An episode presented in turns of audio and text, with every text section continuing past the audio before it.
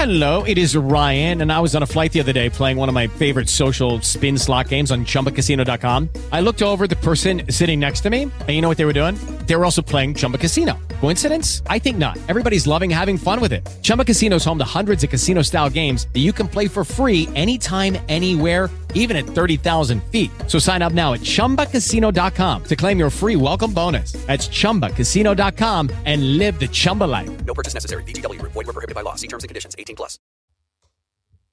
Yo, yo. What's going on, everybody? Hope you are having a good week so far. So today's podcast is a real good one. And again, I know I say that every week. Uh, Mikey Lion, uh, one of the creators of Desert Hearts, um, huge in America, doing their thing. Uh, I was lucky enough to play Desert Hearts Festival last year. And it was just an amazing, amazing party. I had never been to a Desert Hearts party, but I'd heard of heard of what they do and everything like that. And when Mikey asked me to play, I was like, cool, let's go check this out. And it was truly one of my favorite sets of, of the year. Um, so yeah, I thought it would be great to get Mikey on, and it was a great podcast. So I hope you enjoy. Without further ado, Mikey Lion. And we're live. Mikey Lion, how's it going, mate? What's going on, Will? It's good. Going good. Good, man. Where, uh, yeah. Where, where are you in the world right now? I'm in Ennis, Montana, and it's a town of less than a thousand people. And my friends just moved up here to just escape the world, basically. Yeah. And they've lived here for two years with a baby and are just living the dream, like fly fishing every day. And yeah. Is there like a lot of people that move to Montana? Because, you know, Fernando from Dirty Bird, sure. like he, I'm pretty sure he was talking about it a while ago. Like he wants to move to Montana. Like, is it like uh, a thing?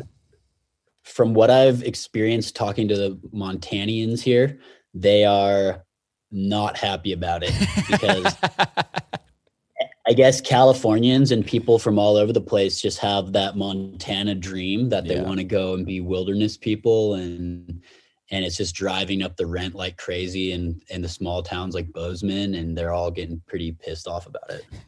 Property's pretty cheap. But up now there, I right? want to move to Montana. Yeah, I feel like Austin's gone that way as well, and like Denver as well. Like everyone just uh-huh. wants to get the one hundred percent fuck out of California, to be fair. Yeah. Uh, yeah. And uh, yeah, because the thing with California right now is you stay in California, and because California has the best amenities of any of the states, there's just so much to do. There's so much entertainment. And then you take all that away and you're like, what the fuck am I paying all this expensive taxes yeah. for? And, and the crazy cost of living. It's like, what's the point? Yeah, it's it's insane living out there. I remember when I lived there and was just like, it's not really for me, Cali. Well, yeah. like it's, certain parts of California I absolutely love. Like San Diego, I absolutely love. Um, but I just... I'm from San Diego. Yeah, I thought you and, were. Uh, yeah, and San Diego, I mean, San Diego's like kind of still kicking. Mm. When we were in, we, were, we left L A and... ended up moving back home and just like kind of riding this thing out with my parents in yeah. San Diego. And the whole time I'm just thinking, this is so much nicer than yeah. L A. And I kind of had, I hold on, let me turn that off. Shit, um, Mikey Lion's got his phone on loud, people. I don't know how to turn off notifications on here. Sorry. It's fine, um, man.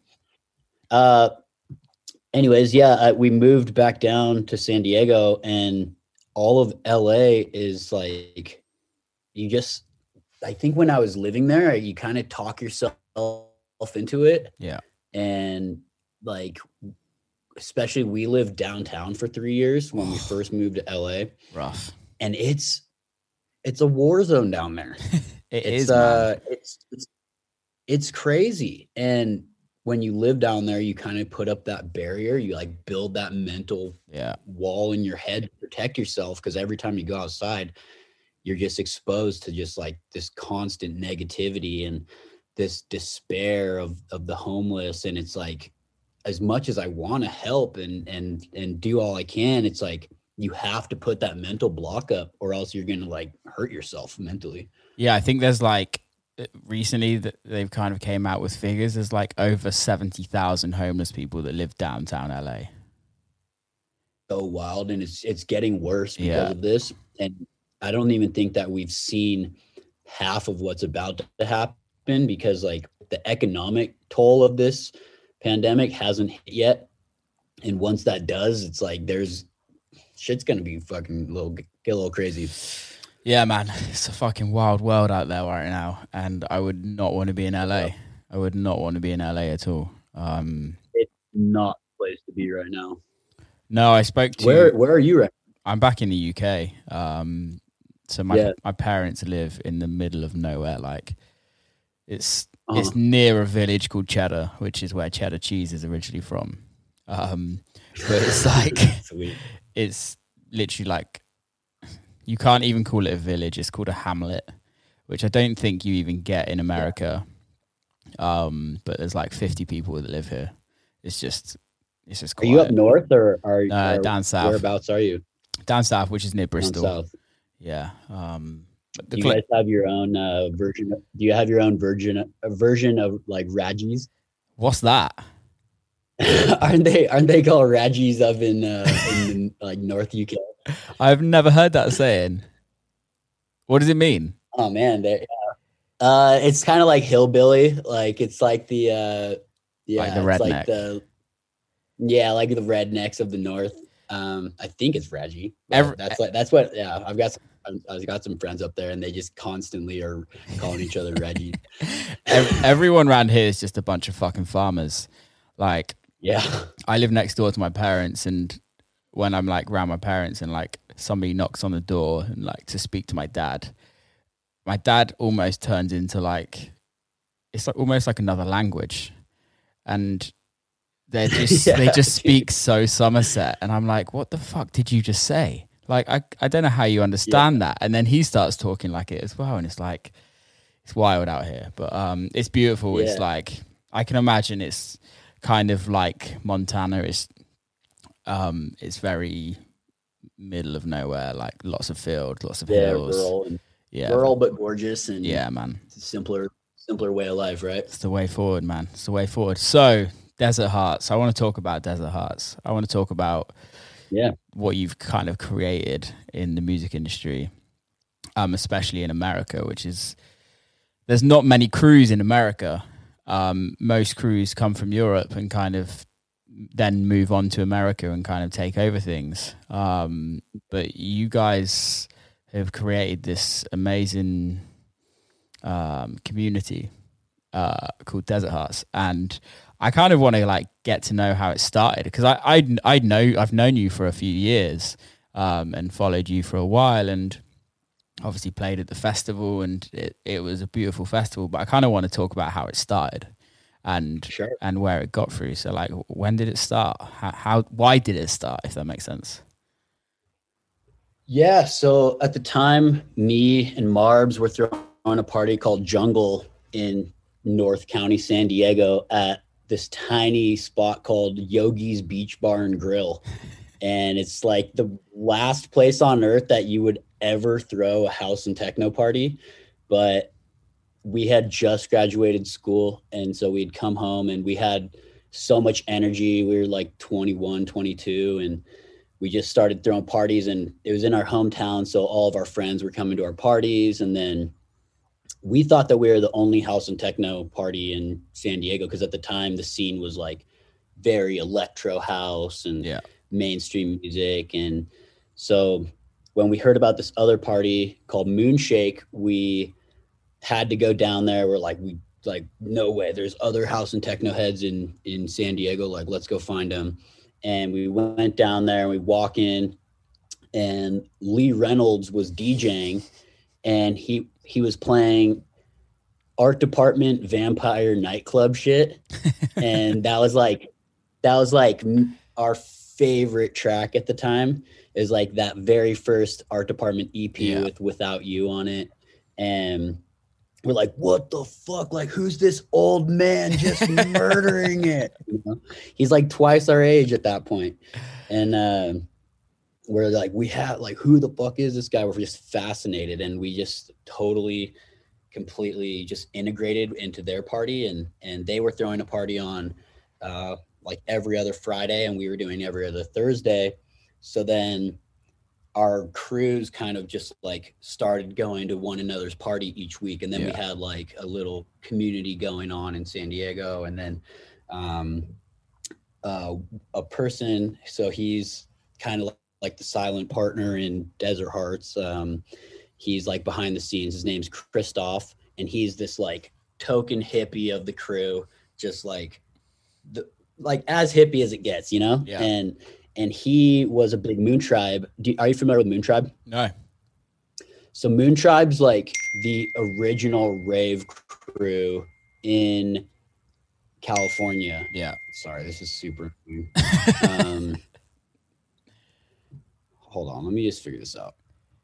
I think you go to properties in um, the messages app, or or just your notifications in your settings. Ah, uh, yeah, yeah. Sorry about that. We can cut this, yeah? It's fine. It doesn't matter. It takes two seconds. People can people can deal with it. Don't turn off people. You're going to get the whole story of Desert Hearts. Yeah. I'm trying to just kill the notifications here. Well, I don't know if it's going to happen, bud. Doesn't matter. It's oh, only a ding, mate. Do not disturb. There we are, baby. People can get All over right. it. Yeah. Uh, so Moonshine. What's Moonshine? Uh, Moon Tribe. Moon Tribe. So the Moon Tribe is, they're kind of the original O G rave crew out like like Desert Party. And okay. they've been around since the nineties. I think they just celebrated their twenty-five year anniversary. And yep. it's like where Christian Martin and Justin Martin like first started going to raves back in the day. Okay. And that it's like it's, it's a super psychedelic, amazing underground community. It's it's never been posted on Facebook or anywhere. It's like always just, but it's like a community community. Yeah. Um, and so Kristoff had been going to all those parties. He was super inspired. He messaged us just like, hey, uh, we've been talking about doing this like renegade party out in the Mojave, like. We've been talking about at these parties, like let's let's do it. Like let's get your crew, like Jungle Crew, Moonshake Crew, and then um, his like desert hippies, and uh, and we all like were like, yeah, let's just all team up and do something. And yeah. so we went out there. We we came up with the name Desert Hearts. Went out there not expecting it to be anything. It was never supposed to be a festival or anything. It was just a renegade one-off party that was in the middle of nowhere in the Mojave, and just about two hundred people showed up, and it just was, it was kind of like a survival party because of how cold it was. Our sound system goes M I A the day of the party. Uh, we just have no idea where our sound system is. So we have to call. Did someone steal like, it? The sound guy just like went on a bender and just disappeared. It's like, we're, we're like, great. We're off to a really good start here. Um, we figure out like a backup sound system, which is the Funkworks Function One. It's like still my favorite sound system ever. And they've been with us since the very first party. So they come in, they, they drive out there just like at the drop of a hat. They get there, our generator doesn't work. So it's just like, it's one of those things where I'm just like, fuck this, I'm going to bed. Like, fuck this shit. Like, I'm so pissed. And then like at like six a.m., the fucking music just like turns on on Saturday morning. And we're like, oh? Hello. Yeah, you know? And then it's like, oh shit. Like, okay, it's on. And party's on. But like a cold front comes through the desert that weekend. It's, it's it's in like November, like November yeah. eighth, the first weekend. And so a cold front comes in. It's like twenty-five degrees at night with fucking high wind. If if you're all in the us, U K, twenty-five degrees is cold as fuck. It's like minus four. Yeah. And we're just, it's a survival party at this point. Like we build the fire in the middle of the dance floor so that like we can dance and stay alive. Health and safety at its best right there. Yeah. And then, uh, But then that's that sunrise, that, that Sunday morning sunrise of we've made it a full twenty-four hours now at this point, and the sun just like what is probably one of my favorite sunrises in, of my entire life, because it was that feeling of accomplishment yeah. and that feeling like we fucking made it. We did something. Everyone there was like freaking out. Like it was just like the most beautiful sunrise of our lives, like monumental moment for us. And at the time, someone on the dance floor was like, you guys are going to be the next Lightning in a Bottle. And we're like, what are you talking about? Like, you know, like, I have no idea what you're talking about. This is just like a fucking fluke that's happening. Yeah. You know? Like we're, we're, and then we threw another Desert Hearts like four months later, and nine hundred people showed up just off of the word of mouth. Yeah. That's amazing. Next one had fifteen hundred people. And we're like, holy fuck, we better get some infrastructure under this. We have no idea what we're doing. We yeah. don't know how to park cars. We don't know how to like do anything. So yeah, that was like, that's kind of the origin story of it. And it's it just like blossomed into this beautiful community of spreading as much love and positive energy as possible, and art and self-expression. And it's, it's a true community too. It's, it's, it's like tight knit. Yeah. And now, uh, now we're living on Twitch. Yeah, I've seen that. Um, like how you've just kind of gone from doing shows to Twitch and live streams. Like personally, I'm not a huge fan of the live streams, but yeah, but I sure. I actually really like what you guys have done, because it's kind of like you've just done it from the beginning. And I love some. I love it when people just pick something up and just keep going at it, and it's not yeah. like you're throwing something at the wall hoping something to stick. It's like, we're just doing this whether it works or not, and we're just going to keep doing it until it works. Yeah, and that's it, it it saved our business, it saved our company, and it's wild to think that it did that. Yeah. Um, because in the beginning we're just like, okay, let's just I like I thought we were getting in late, you know, like yeah for the first two weeks of quarantine, like when that first two weeks was happening yeah, yeah. and everything was so slow, and I was watching D Js do their live streams and stuff. And then I was like, fuck, we just like gotta, we just gotta get in this and hit it hard. And we yeah. started doing four days a week, and all of us would just take a night. And it was at, at first it was just like so therapeutic, because yeah. we gave like a home, we we essentially found a home for our entire Desert Hearts community to live online and interact with each other. And, and it's become this entire digital world now of people hanging out inside like Zoom rooms, and, and like these side crews are popping up that were born out of the Desert Hearts chat. And, and yeah, it's, it's like beautiful. And then now we have the third biggest music platform on Twitch. Damn, it's amazing. And just because like we essentially had four D Js, me, Lee Reynolds, my brother Porky, and Marbs, who like, we don't have anything else going for us right now. So we're just like, when it's our night, we're just going to fucking play and play and play. Like soon enough, we're, we're like, the standard became to play eight hours yeah. per set. And then, I mean, like Reynolds goes for like sixteen to twenty sometimes, just because he like can't stop. That, we need to talk about Reynolds.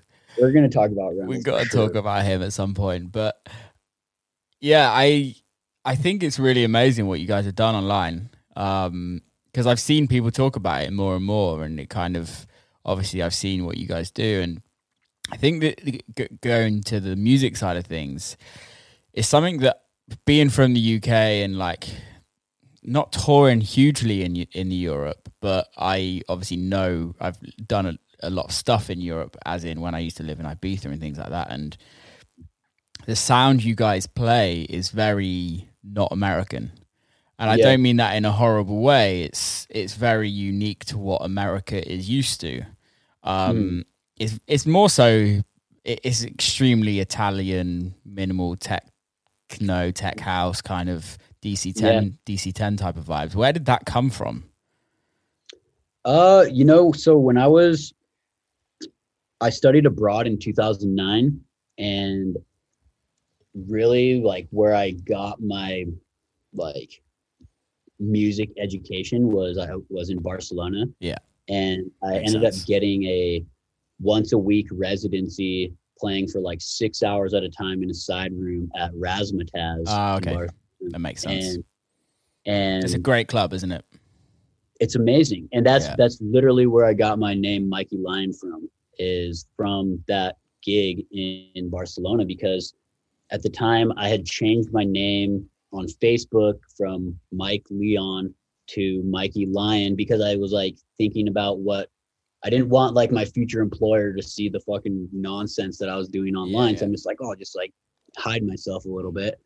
And then I got booked at a gig out there, and the promoter put my name on there as Mikey Lion. And I'm just that. like, yeah, it's kind of sick. It works. It's like, yeah, it's like totally fucking organic fluke type thing that I'm just like, oh yeah, actually it's got a nice little ring to it. What were you and studying then, out in Barcelona? Uh, I was doing business. I, I went yeah. to school for business, and I was doing like international business, learning some Spanish, and you can basically go out there and take all your electives. And, yeah. but I took like a couple business classes while I was out there too. I love that um, city so much. It's like one of my favorite cities in the whole of Europe. It's just beautiful. It's, it's yeah, like absolutely top three city in the world for me. Yeah. The food is amazing as well. Mm-hmm. But uh, yeah, like, you know, I, I just kind of started playing out there and going and seeing people play um, that European sound. Yeah. And, and then, yeah, went to Ibiza. And I was going to say you're um, right by Ibiza. You're like the closest closest city to Ibiza from, from Barcelona. Yeah, my first weekend in Ibiza is worth talking about. Let's talk sure. about this. I know I know your weekends. I, I've been around you. I know how you lot party. So for you to bring that one up, I've got to, uh, I've yeah. got to imagine it's a good one. All right, so the, my very first night, we're, we're it's closing. It's like the closing weekend of Ibiza, so... We go to Petong's Wonderland. I'm not sure which club it is. Eden. Um, yeah. Yeah. And uh, yeah, it's in the San Antonio side, yeah. so a little more rough there. And um, it's just more and, English, which makes yeah. it more rough. Fully. Um, and so we're out there. I think my friend like brings me like a nitrous oxide balloon or something from the club, because you can get them in the club, yeah, right? Five euros. And, and I'm just like, what is this? Like, what the fuck? You can just fucking do this in the club? That's insane. And um, so I'm buying like our first round of drinks. I think we've been in there for like an hour or so. And I'm buying four beers for me and my three friends that I'm with. And we're at, like, while I'm buying these beers, Uh, we're chatting to these two English girls, and one of them just like swipes two of the beers and runs into the crowd. and and so the bartender's like, okay, that'll be fifty-four euros. Yeah. And I'm not used to paying that much money for anything. And so I'm just like, what are you talking about? There's two beers here. Those girls just stole our drinks. Like, I'm not paying fifty-four euros. And she just snaps her fingers, and I'm getting li- lifted up out of my seat, and I'm just like, what the fuck? Like, what's happening? What's going on? What's going on? Next thing I know, just fucking get tased. So I'm like, what the fuck? Or what the fuck? What is happening? What is happening? Tases me again. I'm like, this is not, this is not how we do things in America. I'm getting so I, they they take me out the side door, and I'm just fucking like, okay, I'm sorry, I'm sorry, I'll pay, I'll pay. This guy, he's like five foot two, yoked, like super jacked, and he just starts like squaring up with me, and I'm like, I'm like, what are you doing? I'm, I'll, I'll, I'll let me pay for the drinks, and I kid you not, he roundhouse jump kicks me in the face, and I'm like, I'm like. Just, I think I'm still high from like the nitrous oxide, so I'm like, I don't go down, but I'm just like, I'm like spitting blood, and like I see like all his like cronies are like fucking coming around me, and I'm just like, run. And like me and my buddy are just like, no, just run out the fucking side like area. And it's just like, okay, first night in Ibiza, like we're just going to wipe the slate clean. Like, yeah, like that. Yeah. So that was like my introduction to, to raving. What year was that? It's two thousand nine. Dude, this is wild, but I was working, I was working that night. What, really? Yeah. I used to work at Wonderland. Um, Are you kidding me? Yeah. And two thousand. Were you the guy that jump kicked me? Yeah, I was that guy. I remember some some cheap American guy that wasn't paying for drinks. Oh, no, yeah. I was I was working that night. I used to uh, run the production there. That is Well, phenomenal. Work with the production team. Yeah. I'm so glad that you just said that. It's wild, right? Who was playing? Can you remember? Dude, I think like deadmau five was yeah, on the lineup. Yeah, it was deadmau five. Yeah, um, yeah. I think it was like a huge night, and like Groove Armada, I think was. It was the ra- it. was it the Radio One night? It was like it was like Pete Tong's like final yeah, like closing yeah. party. Yeah, because they yeah. they actually stopped Wonderland that year, I believe. Mm. Um, that was the last party. Um, That's so nutty. I love that. Yeah, because I was living like right behind Eden at that time. Yeah. In some like. How long did you live out there for? I did four summers, four and three, three, f- yeah, four, three and a half, four summers. Can't, That's I st- like the English partier's dream, huh? You just go yeah, and spend your summers out there. Everyone just, I think it's like, what's the equivalent in America? I don't know if there is an equivalent in America. I think there is. I think it's moved to L A. I think that's the equivalent. Or it's like, yeah, go to Burning Man. Not like the same, but. Yeah, you can't live out there for, like, well, I guess you could. I guess people do, but yeah. you go, do you go to Burning Man every year? Uh, I've been eight times. Damn. Eight out of nine years. I took one year off and then went back. I still haven't been persuaded enough. Lucas, uh, Lucas, a girl from Space. Yeah. And Colombo. Oh, yeah. They oh, yeah. they were trying to get me to go last year, and they were like, "Look, a space has come up. Like yeah. you can live like a king for like five grand in a desert, yeah. and like have like an amazing place and just chill." And I'm like, "Oh, could be those cool." Guys are good. Those guys are good burners too. That they would be good people to go with. Yeah, I'm I'm debating it one one year to go with them. Um, Absolutely go. To me, it, it changed my entire life. Did it? Why so? Yeah. Um, so I'd been going to Coachella when I was, because I'm from Southern California. Yeah. I've been going to Coachella since two thousand six, and I went like religiously. To me, Coachella was like the best weekend of the year. Like, like I was the fucking dude in, in the car, just like, Coachella, Coachella, Coachella. And then uh, at Coachella one year, like I'd been always hanging out at the Do Lab at Coachella. Yeah. And then someone told me like I had to go to Lightning in a Bottle Fest, and went to Lightning in a Bottle, was immediately just mind blown, because I started thinking to myself, what the fuck have I been doing with my life the past five years? Yeah. When, when a party like this exists. And so I'm having an, a dance floor epiphany of just like, what the fuck? This is all new to me. This counterculture, this, like, these are all, these are my people. Yeah, this yeah. is where I'm supposed to be. Someone on, like this older woman on the dance floor just taps me, like, me on the shoulder. She's just like, honey, like, if you think this is good, you need to go to break. I'm just like, sold. me, me, Marbs, Deep Jesus, my wife, some of like my best friends who I still camp with at Burning Man. We all bought tickets like the weekend, like, or like the, as soon as we got home from Lightning in a Bottle. And that was the year that Burning Man sold out for the first time. Yeah. So we got our tickets. We went. We, there was like eight virgins. None of us had been to Burning Man before. None of us knew. Like, we thought we did. We thought we had done all our research. And like we we like prepped so hard for that burn. Yeah. And then we just got absolutely annihilated by the burn. Yeah, I bet. I can imagine. It's just, I've heard it's yeah. brutal. I've heard it's amazing, but absolutely brutal as well. Uh, it's not.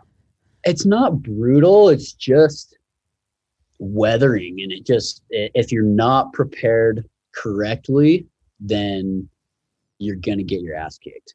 Yeah. And I mean, you're still going to have the best time of your life, but it's going to be, it's going to be rough. But my whole philosophy on it is the more that you put in, the more you get out. Yeah. And that's like, we've taken so many principles from Burning Man and brought them to Desert Hearts, and, and really just like that sense of community and the, and, and wanting to foster sub communities and, yeah. and smaller crews to, to grow underneath an umbrella. That's, that's one of the main things that we have going with Desert Hearts. And we have all these theme camps at Desert Hearts where like, essentially like they'll have like a crew of like twenty to forty people that they camp with. And then they've now got a home base. Yeah. They have something to give to the party. And the more that you give, the more you get, because it's like the most rewarding part about it. And you just make, if everyone brings that kind of energy to the party, yeah, of like, let's all put in, and then it's going to just make it better for everyone. Yeah, yeah, yeah. And, you know, like, I think so many people go to parties to take, yeah, and to like, they go and they, they go self-indulge, and then just like, how is this affecting me? But a lot of people don't go to parties to give. Yeah, yeah. And when you have an entire ethos surrounding that of like, look, we're all going to give, and we're all like, that's what makes it good, then you can build a culture based on that. Yeah. I remember um, playing there. Was it last year that I played, or the year before? It was last year. Uh, yeah. I think yeah. So. Last year. Because, yeah. Um, and I remember driving from San Diego and just literally like queuing to get in. And it, it's just, there's, There's certain festivals you go to to be an artist, and it's just like, oh, here's another fucking festival, if you know what I mean. And here's like, you, you know how it is. It's like, we've all done it. Like, this is, let's just go play to people and let's get the fuck out. Yeah. Um, and even even in the in the queue to kind of just get there and get in, there was just, you just felt something in the air, and that sounds hippie as fuck coming from me. And but it's there's just something about the community, and it was it's it was the same at the like the first like two or three Dirty Bird campouts, sure, as well. And it's just like this vibe that you don't often get. Mm-hmm. Um, even going to a cl- club, you don't get it, if you know what I mean. There's just something about being outside and partying in like mm. the middle of nowhere, and it being quite raw and quite yeah. like do, D I Y, if you, if that makes sense. Um, one hundred percent. And like, no one knows where to go, but that's amazing, if you know what I mean. Mm-hmm. Like, yeah, it's almost uh, it's like a little bit of organized chaos. Yeah, totally. Um, and that's something that. Have you ever played Symbiosis or Eclipse? No, I haven't. I've heard amazing things though. Yeah, so Symbiosis is kind of the ultimate organized chaos festival where they just take all these crews, have them build a stage. There's like, there ends up being like six or seven stages out there, and that crew's responsible for like creating the fucking vibe that they want. So there's yeah. like house stage, Psytrance stage, bass stage, what you name it. And it just creates this vibe that you can just cut with a knife. Yeah, it's like it's just so thick, and I think there's there's something very hedonistic to it, but also very spiritual yeah. at, at the same time. And Desert Hearts definitely has a lot of that. And yeah, it's it's like it kind of creates this love bubble, um, and it's predominantly like I've seen it the most really in like the West Coast festival scene. Yeah. Um, and I'm, it might be because it intersects with like, I don't know, like West Coast New Age spirituality. Um, I think, lightning. I think, yeah, I think if I'm totally honest, like West Coasters are very different to East Coasters.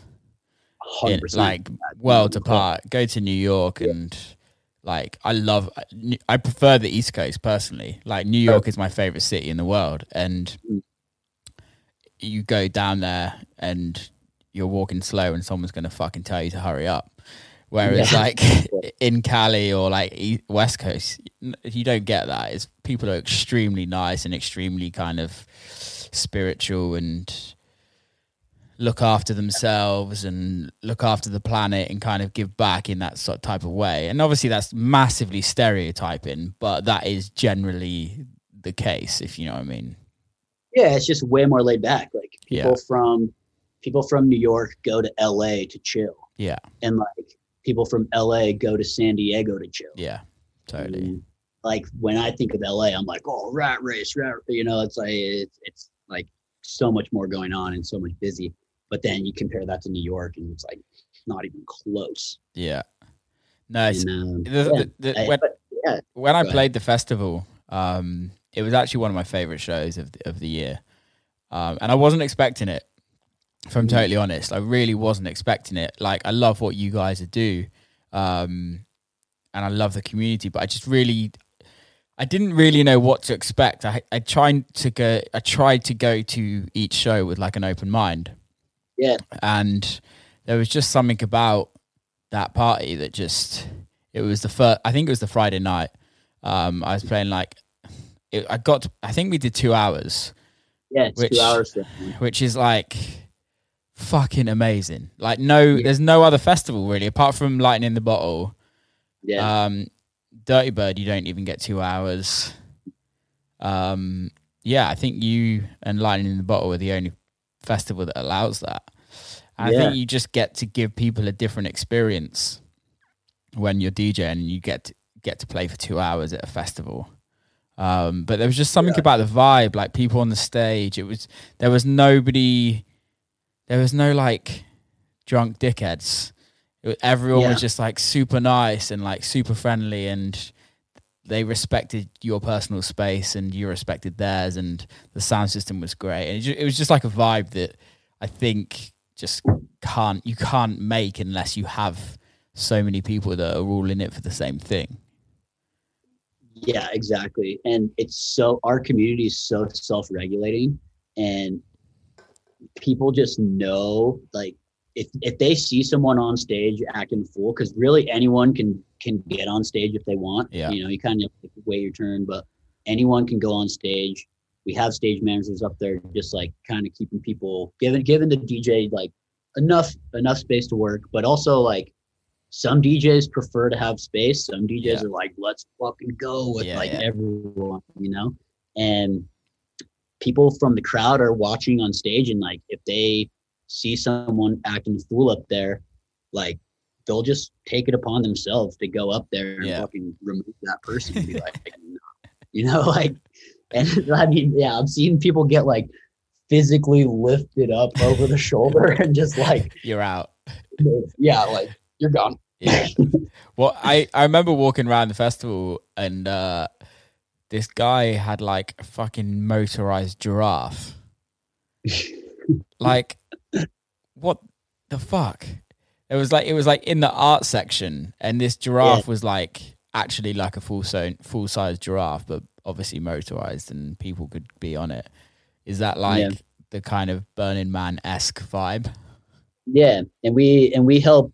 do like give grants and stuff to different art projects, and and bring out a bunch of like we we in the beginning we always have a big like sign up sheet, or uh, like an area where people where artists can pitch ideas that they want to bring to the festival. And then it's always a really fun meeting for us is like, okay, here's all the ideas, what do we want to bring? A lot of them are ones that we've had before. Yeah. So they're like grandfathered in, but then people always come up with new ideas on how we can make stuff better. And then we end up just, it evolves every time. That's cool. And yeah, just it, I don't know. I just, there's something about fostering a community that's based on love and acceptance and positivity that just attracts the best people imaginable. Like yeah. our fans and our our crowd are like the most beautiful people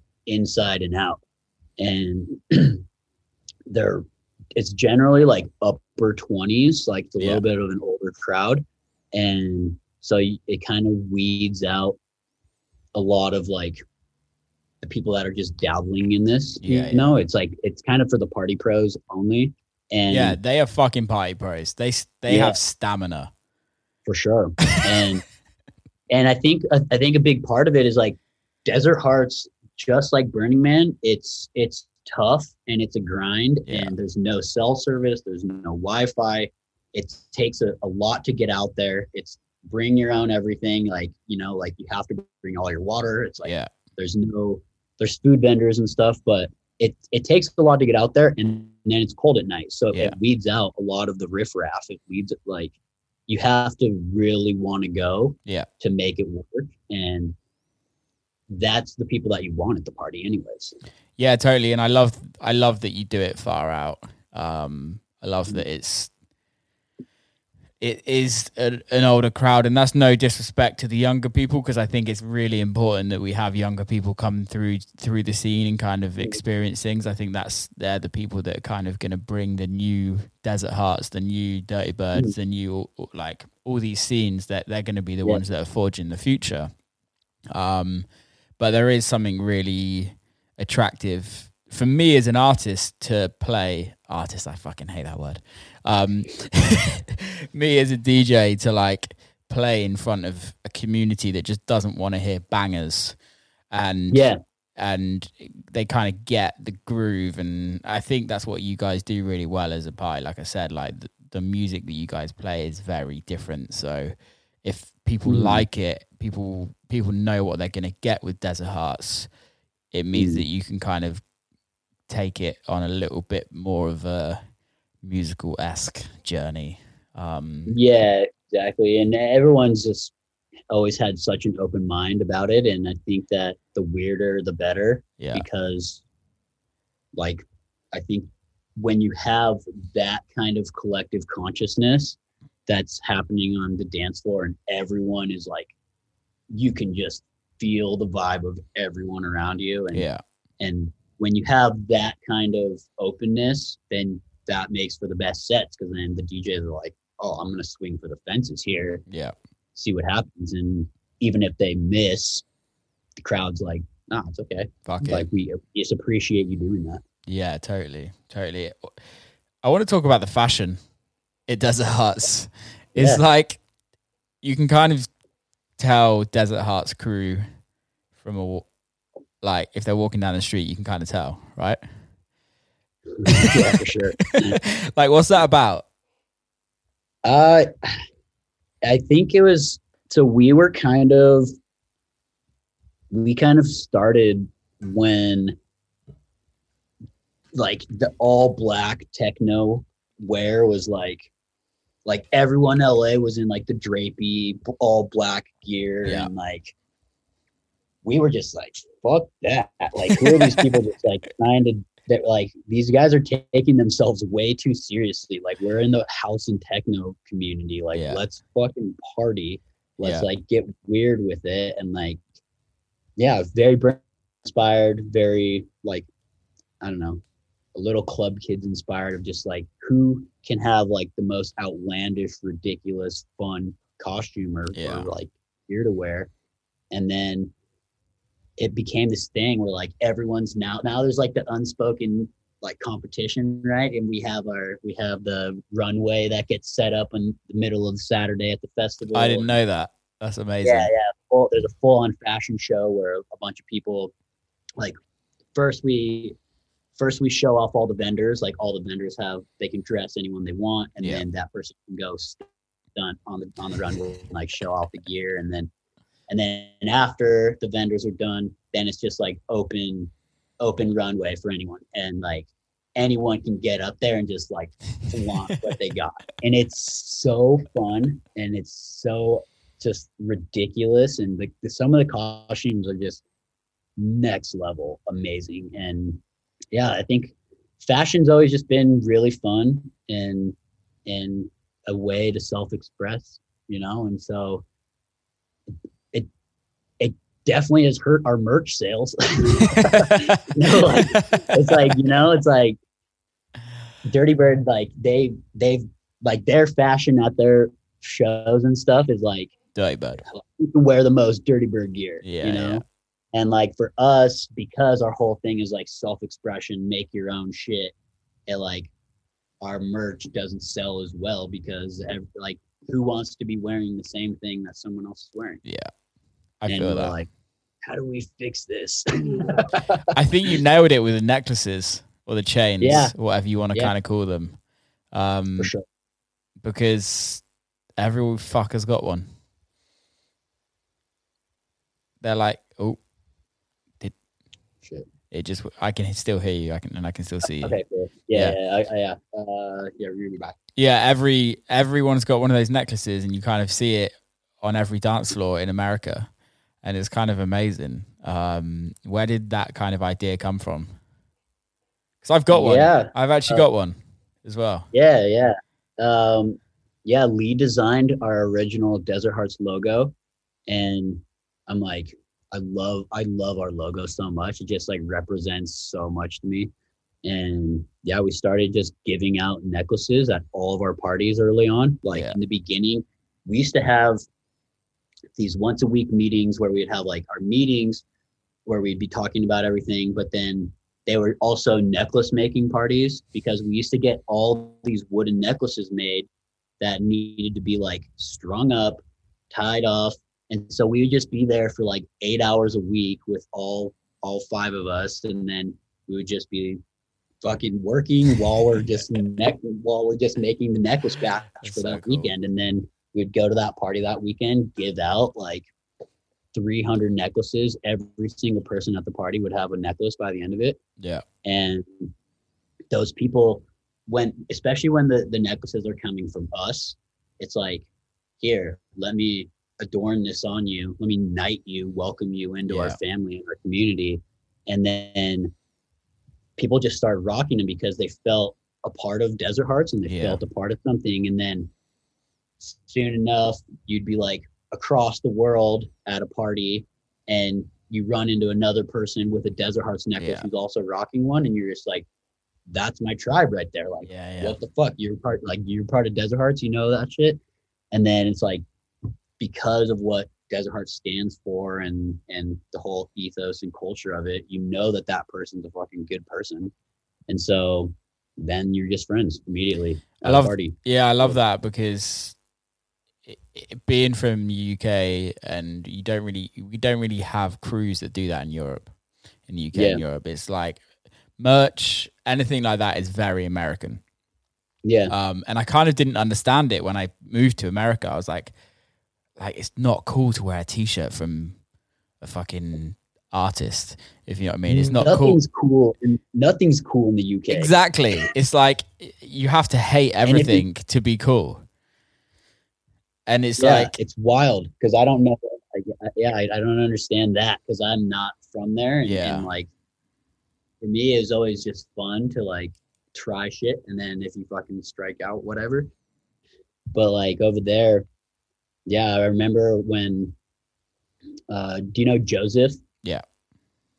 Yeah, so like Joseph, he's from U K, and, and he was always just like, I cannot wait until you, like you with your fucking top hat and Lee Reynolds, crazy old man, are like playing in the U K. Like people are going to fucking, their heads are going to explode. Yeah, like, we're like we're like, what do you mean? what yeah, do you mean? It's very different over here. It's like yeah. the scene is it's is it's different in a in a good way. It's like polar opposites, yeah. if you know what I mean. Both scene both has its pros and cons. Um, yeah. But I think there's something beautiful about people wanting to be part of something in in America, and that's. Uh, you don't really get that over here. Like, let's say with, for instance, like the drum code crew, like it's mostly just a lot of dudes in soccer shirts or football shirts, uh, like fist pumping, um, which is amazing. But there's there's none of that. Like, same with like Hot Creations, you get a different you get a different kind of people that go there, but there's no one wearing yeah. like Hot Creations t-shirts, if you know what I mean. Yeah. Like you might get the occasional person, but it's generally an American person that's just rocked up at, at the club, because yeah. they're the ones that buy the, the merch. Um, but yeah. it is beautiful in America. Like I think Dirty Bird kind of nailed it with the merchandise, where it's just like... It's, they're a machine. Yeah, it's wild. Yeah. It's absolutely wild. They've got like the best. Yeah, their merch game is so tight. Like I have so much respect for it. Yeah, I think Chris Chris Lake is doing the same at the moment. He's like almost making like a black book fashion line, and it's just like every yeah. every week something new comes out, and you're like, damn. Yeah, we're working on it. We've we've got a bunch of stuff uh, that's like ready to roll out. That yeah. we're like planning on planning on doing, you know, like real fashion type stuff. Yeah, that's that's that's the thing about merch for me is like I much prefer like I eventually want to have my own fashion line, and mm. merch for me is like I did the I, I did a collab the other day with Electric Family, and it, it, they wanted a t-shirt with my name on, and like it's it literally took all my team to like and them to persuade me to do it, because I just the yeah. idea of having a t-shirt with my name on cringes me out. Like I never thought about it. Like yeah. it's just it just it to me it just feels so egotistical. Like yeah, and that's just totally. that's my own no yeah totally it. Like there's I know that there's people out there that would rock a Mikey Lion t-shirt yeah. for sure.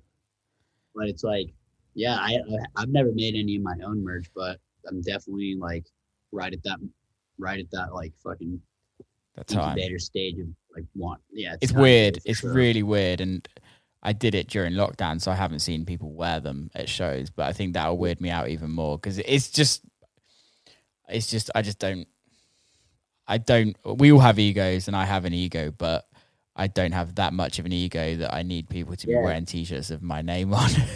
It's a bit I have strange. like a hard enough time even just like doing Instagram stories of myself, because I'm just like, ugh, like, like feel like such a tool right now. But like, I'm like, people want to fucking see this, you know? And like, so it's, it's tough for me. I always like tote that line of like not wanting to do this, but then also that's having to the do way it of the world now. It's business, isn't and it? And it's business. And what's cool, I guess what's cool about the merch is that, so because we don't have C Ds now, like, yeah. like how much allegiance and how much love do you have for your favorite bands that you bought a C D yeah, of them yeah, back yeah. in the day? Yeah. And like, you have that physical connection to them because you're now invested in that band. Yeah, totally. And and without C Ds, now that it's Spotify, like I listen to so much random stuff all the time and I love it, but then I don't have any like complete allegiance to them, or like yeah, I don't have that same connection to that band because I haven't invested in them. Yeah. I, and I think that merch, I think that merch is really the way that you can kind of bridge that gap. Yeah, I guess I've never looked at it like that. I think you're one hundred percent right with Spotify and the streaming platforms, Apple Music and Amazon Music and all that, where it's literally, you don't listen to an album. You, a lot of people just listen to one record on an album, and then mm. it goes on to the next, it goes on to a different artist, or it's like, and you listen to like, people have the attention span of a fucking goldfish and listen to like three minutes of a song and then like, okay, let's go on to the next one. And then it's, let's go yeah. on to the next one. There's no like, whereas I remember buying a C D and playing it in my car for about a month. Non like yeah. everywhere you go, you just listen to a C D. Even when I was a kid, like with cassettes um, and, and C Ds, you'd listen, you'd keep the same C D in your C D player for ages and just listen and listen and listen. And I just don't think we have that now. I think the rate people are releasing music and like the, the, the, the ability for people to follow so many artists at one time, like Fridays is a shit show on Instagram, just in our community, yeah. like yeah. every fucker is releasing a, a record and mm. you're just like, how can people like digest all of this? Yeah. It's the same thing with content across the board. Yeah. Movies were the same way, right? You had your V H S yeah. in your house and you just watch that movie over and over and over yeah. and you know you know the entire movie. And like all of my favorite movies are movies that were from that generation. Yeah. Of, you know, and the ones that I resonate the most with because I know every line.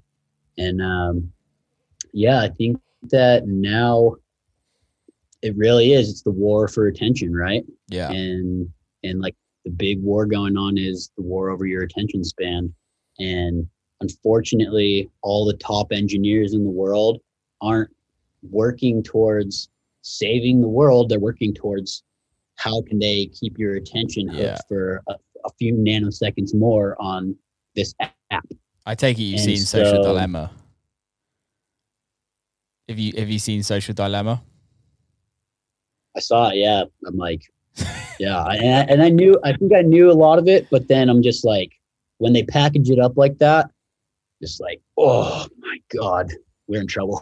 It's fu- it's dangerous. And I think, I think sometimes in, with documentaries, especially on Netflix, I kind of take with a pinch of salt. Um, mm-hmm. Whereas like, there's a lot of documentaries that kind of talk shit. Um, yeah.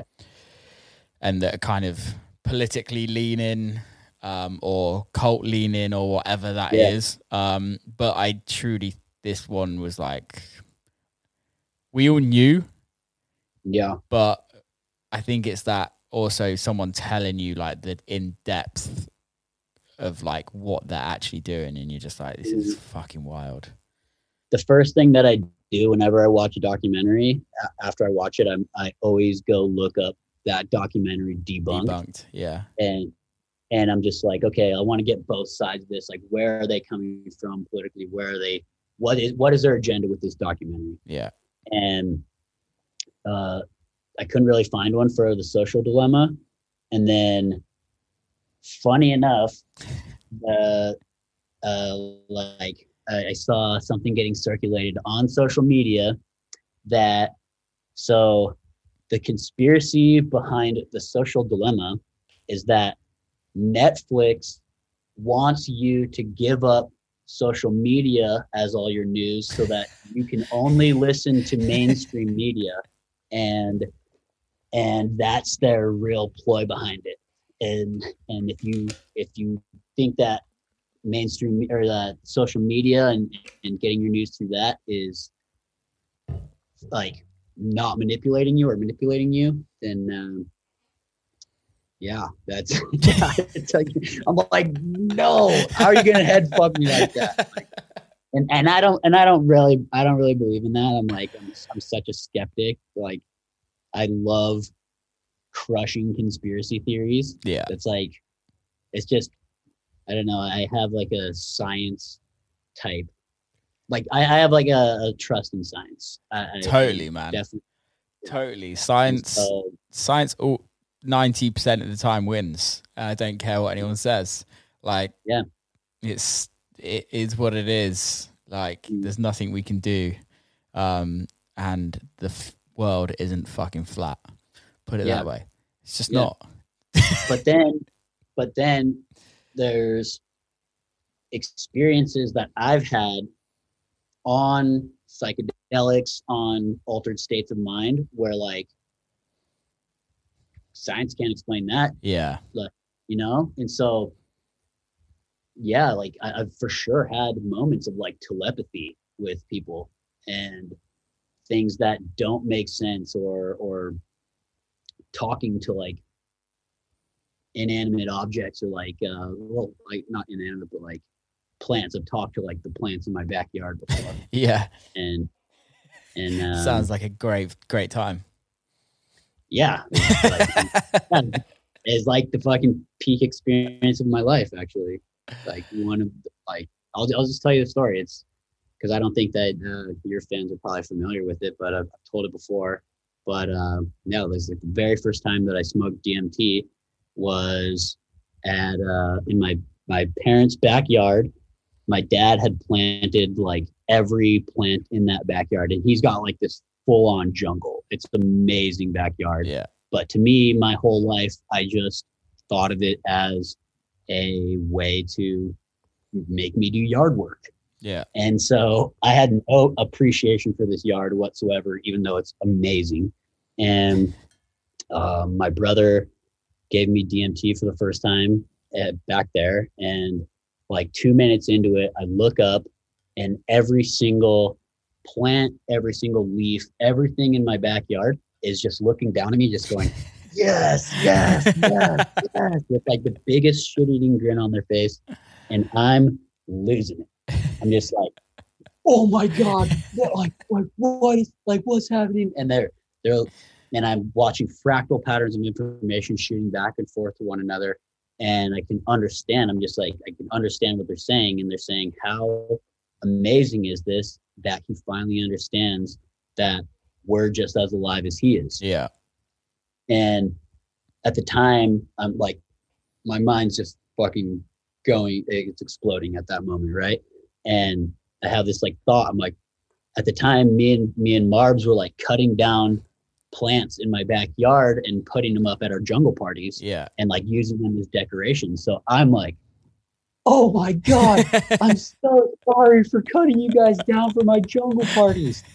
And they're like, no, dude, don't you understand that what you're using us for is for a positive impact in the world? You can use us anytime that you want. That's and crazy. I'm just like, like secret of life just given to me by the plants in my backyard, you know? Yeah. It's one like, like, like as long as what we're doing is for a positive impact or net positive in the world, like that's the way of the universe. That's the way of the world. That's how things should be. And so we started Desert Hearts two months later with that ethos. And Boom. That's given me my entire life now. Yeah. I've never, I'm obviously, you know, I don't drink or take drugs. I've never done yeah. psychedelics. And I, in the last like two, three years, I've like, been wanting to potentially try it, but yeah, I also know myself and know how much of a control freak I am, and like how sure. things like have to be like very regimented and kind of, and I'm just like kind of scared if I did did try it. Yeah, that for sure, of course. Something that um, there's this. Do you know who Aubrey Marcus is? No. Um, he's like a self-help guy. Um, he's this amazing personality, has a podcast, the Aubrey Marcus podcast, but uh, he's also like a total psychedelic warrior, self-optimization type guy. And his perspective on it is how, if you're, if this is what, if you're too scared to let your mind go and and explore like the depths of it, how in control are you really? Yeah.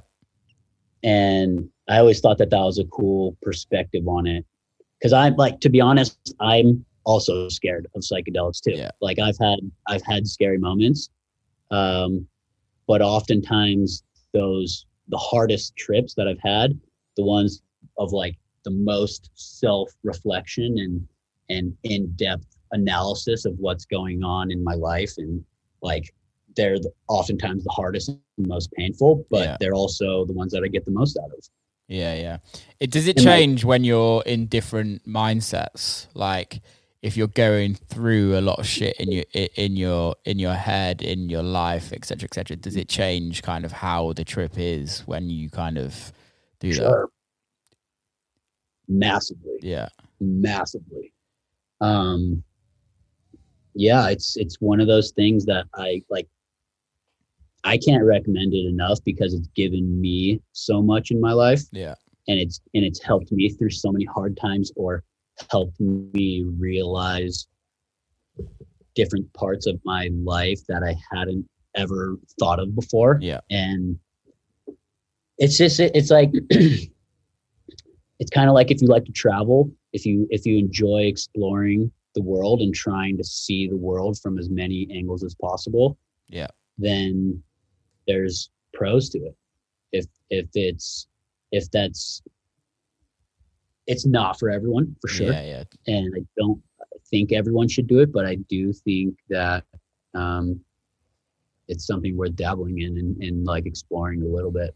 I'll give you a cool one once I've done it, if I do it. Yeah, I mean, what, like, what, which, which one in particular would? would I don't know. Would, I don't. Like, the thought of taking acid does not appeal to me. if I'm totally honest. Sure. It just doesn't yeah. appeal to me. It just feels kind of like too man-made-y, kind of just doesn't yeah. doesn't doesn't appeal to me. Um, D M T, yeah. mushrooms kind of do. Um, uh, I would say I would say like D M T and mushrooms are probably like your best starting yeah. point if you're going to explore that. I mean, D M T is like the most potent one out yeah. of all of them, but it's also the most spiritual. Like I went into that D M T trip like a fucking pretty hard atheist. Really? And yeah, and I left that D M T trip just going, I know nothing. like, like I like that just completely warped my entire sense of like science is right. Like you can explain these things through science, and and like I left there just like oh, I have an open mind now. Yeah. I'm like it, it's it, it completely changed my worldview. Yeah, but Tempted. you know, I, yeah, it's it's uh, it's it really is like they call it the spirit molecule, and what's crazy about it is that everyone has the same yeah. type trip on D M T. Like there's fucking spirits that come in yeah. and like show you things. Yeah, yeah. Well, we it, all have it, don't we? We all have D M T in in our body, and it we yeah. it, we release it when we're about to die, pretty much, I believe. Yeah, I think there's I think there's some um, I think there's like different arguments for like for that and against it. Yeah. Um but, but D M T is in a lot of different things, a lot of living things in yeah. the world. And they think it might have something to do with dream state. They think yeah. it might have something to do with when you're born, when you die. Yeah. Um, of like helping usher you into like that next level or something, or or or even just like give you some kind of climactic peace as you're like going into nothingness. You as know? You're about to go. Yeah, um, man. It's wild. But it's it's dreaming. It, it dreaming is fucking crazy as well if you think about it, like like how many times do you wake up and be like, what the fuck just happened in my dream? yeah. And then ten minutes later you can't remember it. You ever get in a fight in one of your dreams? Oh dude, I have this like reoccurring dream. You just throw like the fucking weakest punches ever. You're like I have this reoccurring dream that like me and my dad get in a fight with some fucking random farmers that come onto our drive. It sounds like redneck as fuck, but I yeah. always wake up. It's and it's literally the same dream every time, exactly the same, and it's yeah. weird. And you're just like, yeah. how, like, where, where in, where does it come? F- like, it must be something from the non-dream world that's triggering it mm. in the dream world. There must be something happening, because that you like there are theories of what dreams mean, right? Um mm. And you can read, I don't know how true they are, whatever. Like if you dream like your, your hair's falling out or your teeth are falling out, like it supposedly means you're like stressed or something like that. But you're just like mm. how how does it work? Because like I've had some of the best sex I've ever had in some of my dreams. Yeah. And then you're like, you wake up and you're like, damn, that was amazing. And then two minutes later, you're like, oh, damn, that was not real. Yeah. But check your pants and then you're like, oh, shit. Maybe when I was like twelve. but- There's a, you know, the, the explanation that I've always resonated with the most is that dreams are preparing us for situations to come, or you know, they're not they're not predictive of things that are going to happen, yeah. but they're preparing our minds for a fight or flight experience of like how you would go about training for something like that. That makes sense, I guess. That does make sense. So it's like, yeah, you have a dream and you're up against a bear. Yeah. And fuck, uh, I'm in Montana right now, so I'm, I've got bears on my mind. I wonder, I but, wonder, uh, I wonder how many, how many, I wonder if dreams are ever from like past experiences that you didn't ever experience, but like like your parents experienced or your grandparents experienced or something like that, mm. where you're just like completely, it has, it's something's been passed down to you, because we all have, yeah. we all have things that are passed down to us that it's just sure. instinctual, right? Like it's like a dog, you chuck a dog in a water and in water and they can swim, or they've never swam yeah. in their life and they can swim. Like, where did they get that from? Chuck a baby in water and they can't bloody swim. So that we all have yeah. these instinctual things. And I would wonder if the dreams are part of that, that things are handed down. Because a lot of people have the same dreams, same type of dreams. Mm. Yeah. Yeah. I, I, I, genetic in the, The, like the talents that can get passed down through genetics is pretty wild, especially like, and I think that there's there, there's a lot of proof of it too. Yeah, it's like the world's best basketball players often have like incredible talent, incredibly talented kids. Yeah, at the same type of thing, and it's uh, yeah, like it's, it's a, and it can be a learned skill too, and like yeah. that learned skill can be passed down passed genetically. Down. Yeah, that's wild, isn't it? And then mm-hmm. you get the like crazy intelligent, what like the freak children that are super intelligent and their parents can't fucking do anything, and you're like, yeah. how did that happen? I yeah, that always blows my mind. That's like, every, I think everyone's hoping for that too. You're like, God, smarter than me. yeah, totally. I don't know what I'm doing, but just be smarter. Talking about crazy things, um, I think that's perfect time to talk about Lee. Um, oh yeah. Sure. The first yeah. time I met Lee was at that festival in Baltimore. Yeah. And he showed me a picture of his dick within about yeah. within about two seconds. He's like, "Oh, you're Will Clark. Oh, let me show you some of my porno pics." Dude. I was like, I was so impressed as well. Like, just the fact that his confidence in himself, yeah. when he was just talking about the night before what happened, and like you were just like sat next to him, like with your hands in your head, going, "What the fuck is going on here?" But like, I can imagine that the the stories that come from Lee is like the best stories ever. Yeah, they're insane. Yeah, I mean, he used to be a professional B M X rider. Oh, really? So, I didn't know that.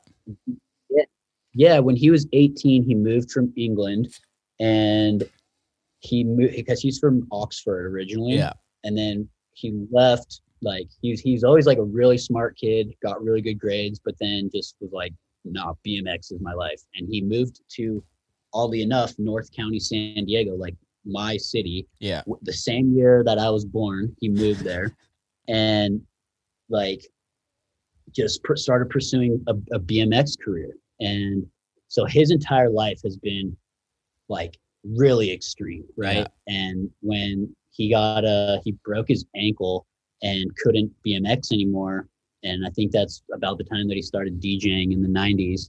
And but I mean, he was like on the same level, maybe like a little bit below, like the top, top guys at the time, like Damn. Matt Hoffman, Dave Mira, the guys who were like the X Games finalists and like yeah. gold medal winners. He was like, those, that was his crew.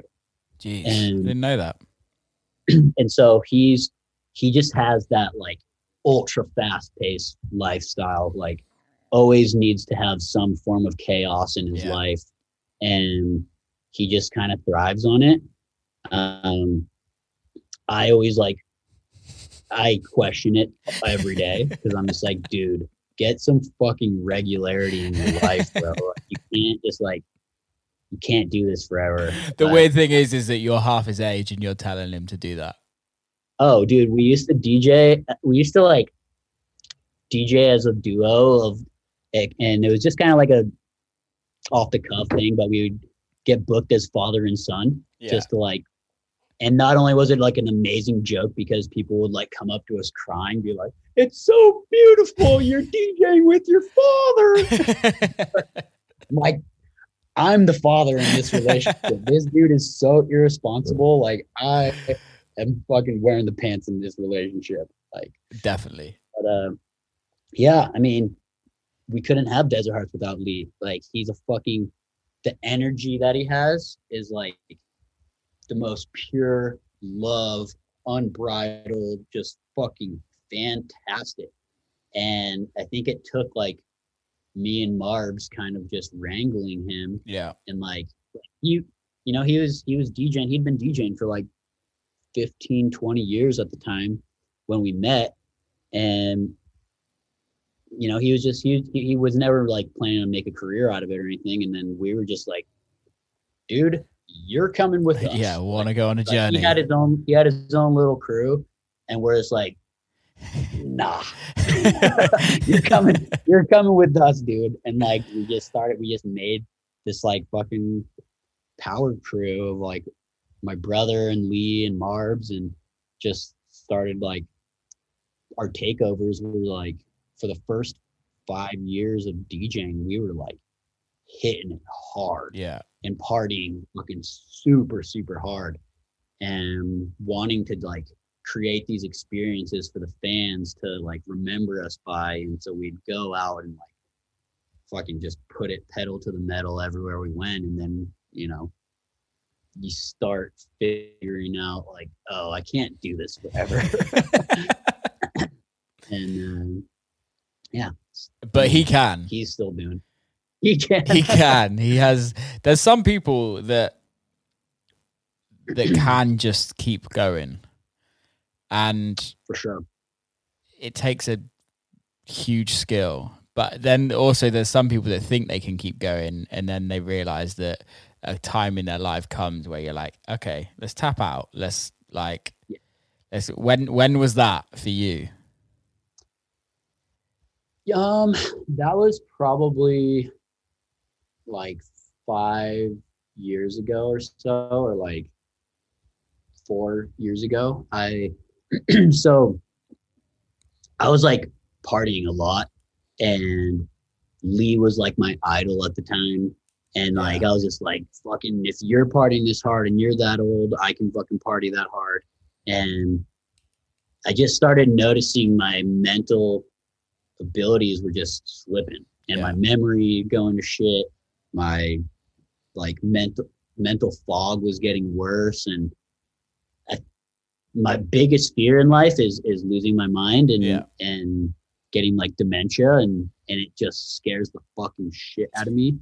And I kind of just hit that point where I'm like, I'm losing it. I'm I'm starting to like, this yeah. is not good, and I'm only like late twenties, you know, and and I think like the lifestyle in general, right, is already a ridiculous lifestyle yeah. of meeting thousands of people a year, and everyone remembers you, but you can't remember everyone. Yeah, yeah. And that always plays a big toll on me, because I want to remember people, and then yeah.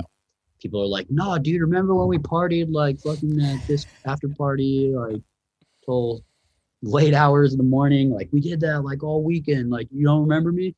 I'm just like, I don't remember. You just have to go and, along with it. So like, like, yeah, dude. Yeah, it's and it's like it sucks, and it scares me. And so I started wrangling in my mental health about yeah, like four years ago or so. Yeah. And I went sober for four months, like off of everything, everything. And my mental health started coming back. Yeah. And my ability to remember things and to function and to have conversations started coming back. And that like gave me the push, be like, oh, okay, it's your brain is so malleable, and you can do so much with it. Even when you think that it's going to shit, you can still like do things, and you have to train it. Your yeah, brain is something totally. You have to train constantly. It's a muscle. And it's a muscle. Yeah. Yeah, exactly. Do you meditate at all? I don't. I, I've been told I really need to. Um, I've been told I should. I know I should. I want to do yoga. Um, there's a lot of things that I really should do. I train a lot in the gym. I do a lot of exercise. Yeah, you're a gym at home. I do a lot of like outside stuff. Um, mm. But my mind is like always on the go. And I I know... Yeah. You know when you know when you know you need to do something, but you just haven't got to that point in your life where you are actually doing it. Um, yeah, I, I'm there, and I think, I think I'm gonna try something in the next couple of months. I hope. Yeah, there's a couple really excellent apps that yeah. can that can introduce you to it.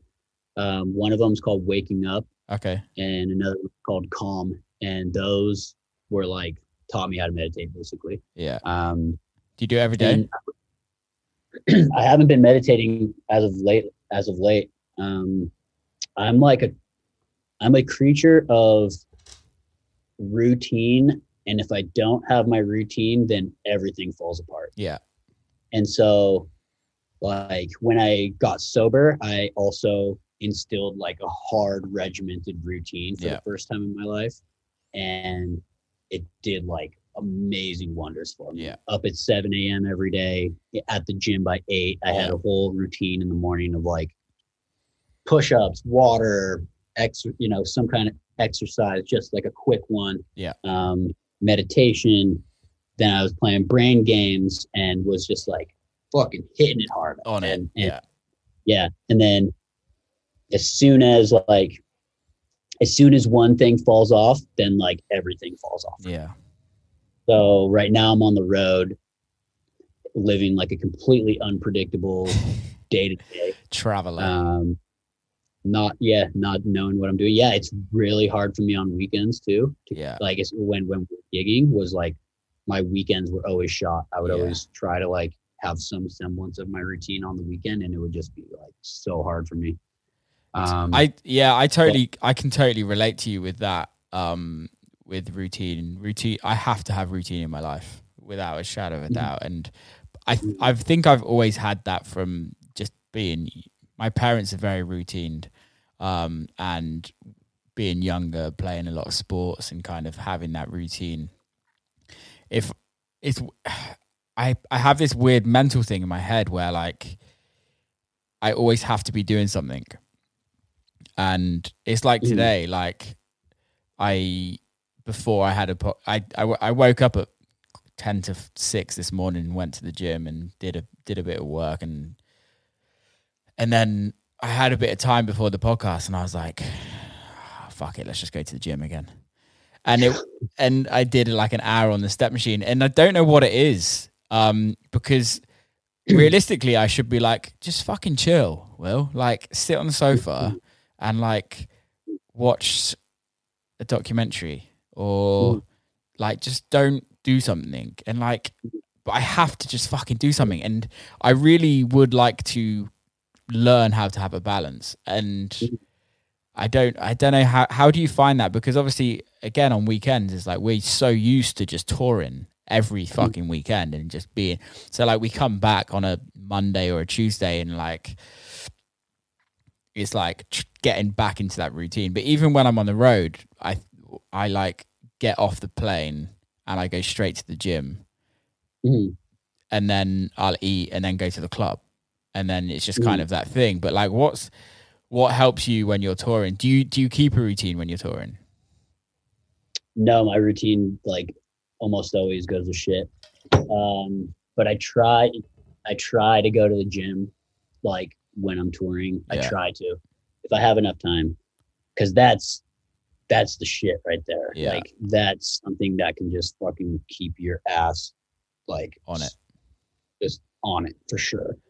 Um, but yeah, like I, I always, I always kind of like let my weekends, they were kind of like my days off from the routine type thing. Yeah. Um, uh, But I always knew that, like, no matter what time that I got home on Sunday night, if I can, like, wake up at seven a.m. on Monday morning, my week's going to be fucking great. Yeah. And, yeah. And it, like... Go on. Sorry. Carry on.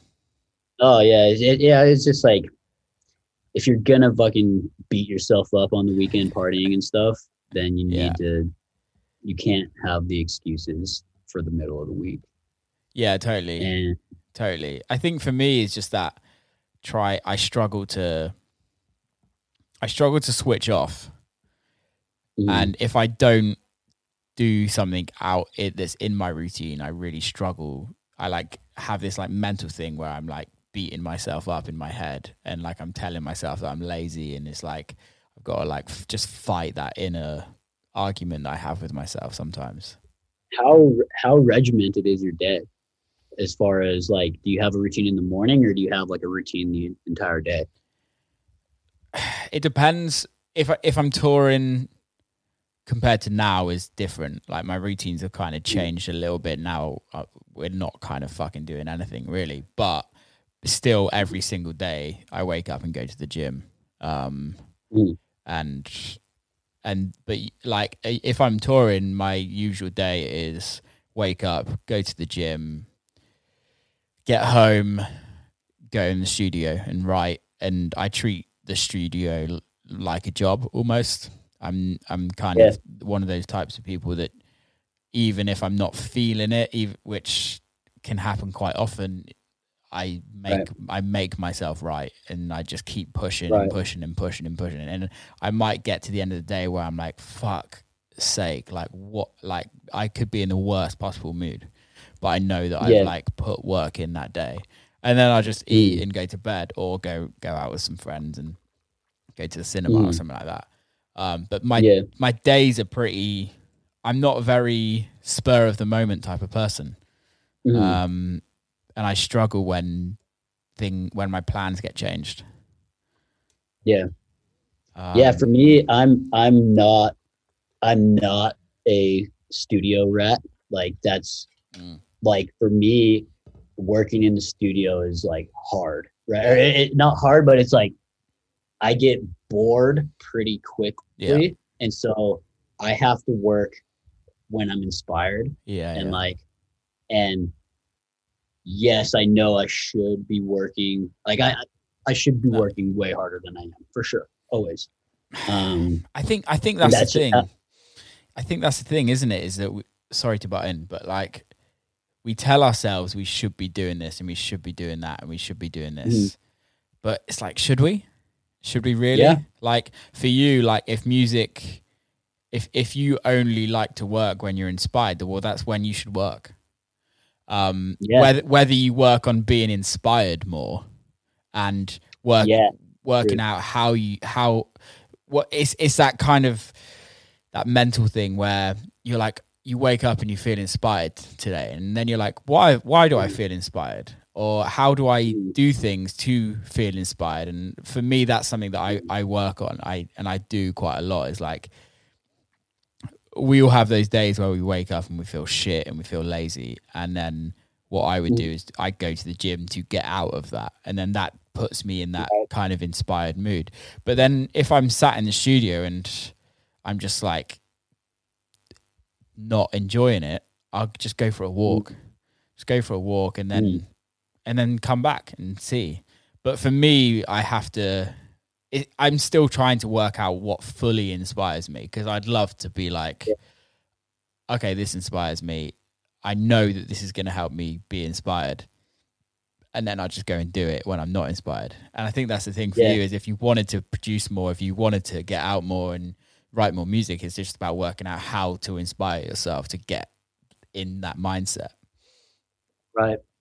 Yeah, and I've never really been like a super prolific producer as far as like like I'm not the guy for other producers to come to and like have me teach you all these fucking yeah. technical tricks. That's just like not me. Like um but when I do get inspired, and then when I do start making music, I just I like I make it from the heart a lot of times. Yeah. And so like the new track that I just put out, um it's called The Way You're Wrong, and it's like I found this sample that like just resonated with me so much, and it like I wanted to kind of just like have a female perspective of when you're in a fight with your loved one, yeah, and like that, like the pain that you have with it, but then also like it's worth it, you know, yeah, when yeah. you when you fight with someone. And uh yeah I mean the track's actually like the highest charting track I've ever had. Um, this came out last Friday, and it's like sitting at number two on the Deep House Top one hundred. Congrats. So I'm like psyching right now, and I'm just like, oh fuck, I like, like I'm like, like on vacation right now. I was, uh, you know, I'm like on a road trip right now, and I'm uh, like trying to get to internet sources to like fucking post about shit. Yeah. And it's like, bro, I'm like, wasn't expecting this to kill so hard.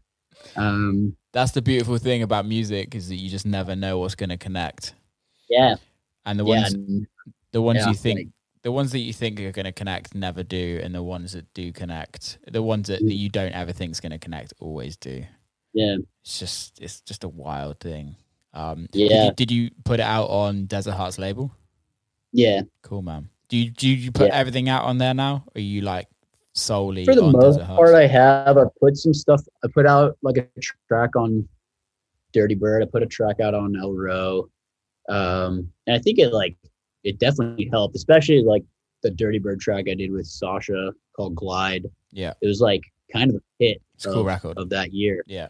Um, and so that was like, that upped my profile yeah. enormously, especially because Dirty Bird just has such a bigger audience as far as their label goes than totally. Desert Hearts Records. Yeah. But, um, man, I love, I love like being able to pick what comes out on Desert Hearts though. Yeah. And like you, you've got your own label now.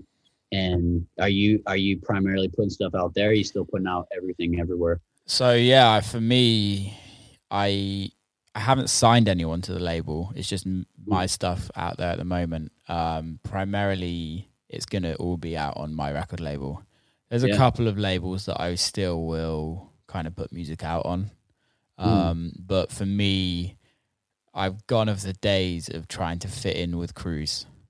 Um, yeah. And I want to be in the point where, I, for me, I want to create a label that I can, I want it to be... I don't really want it to be a crew label. Yeah. I want it to be a label where artists, where I can really help artists get a foot in and kind of build their career. Um, and mm. doing label parties and things like that, yes, it appeals to me, but it's not the be all and end all why I'm doing the label. For me, I just want to be able to, I think a lot of record labels have kind of lost that, what a record label is for. Um, yeah, I think a lot of record labels now in our industry or in our scene literally just release other people's music to benefit the heads of the record labels, if that makes sense. Um, yeah, of course.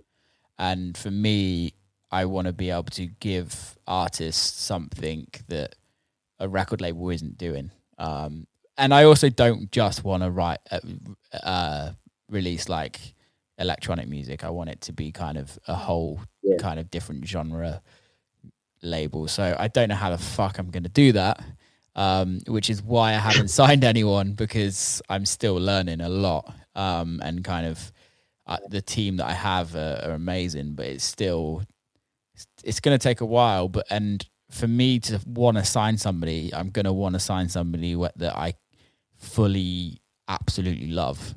And I love everything about mm. them. I love their personality. Yeah. More, that's, for me, loving the person and getting the person is more than the music to me, to a certain extent. I couldn't agree more. Um, yeah, it's that's that's a big ethos of our label. Yeah, is I I have to believe in you as a person. I have to believe in what you stand for. Um, your music's got to be fucking good. Yeah, and it's got to be like an entire thing. Like like. I don't want to sign people that are have one foot in, one foot out. Yeah. I want to sign people that are like, this is what I want to do with my life. Yeah. I want to go full all and out. And because I don't want to take those opportunities away yeah. from someone who does want that and is that hungry. Like I'm always looking for who's super fucking hungry. Yeah. And I love that. It's like, it's like Lubelski, right? Lubelski, Wyatt, Marshall. Yeah. They're like, guys that I fully believe in because I see how hungry they are and I yeah. see how hard they're working, and that's who I want to support. Like, and then, you know, if there's other artists out there that I resonate with that have like come play the festival yeah, or like Andreas Hennenberg, yeah. uh, he's someone that just, we never knew him before or anything. He just came out to the festival, ended up staying for like two nights. And then we're just like, we are best friends now. Yeah, yeah. Like, yeah. You're the shit. Like, yeah. You're the fucking coolest guy ever. And then, um, like, I'll always put his music out, and he's yeah. always like, he does our mastering for our label too. Okay, cool. So it's like a whole symbiotic relationship, and um, just that. Those are the people that I want on the label. People that give a fuck. People that you. are in it for the community and are in it for the family, and like realize that when they come and like they're being welcomed in, they're appreciative of it, you know. Totally. And like, yeah.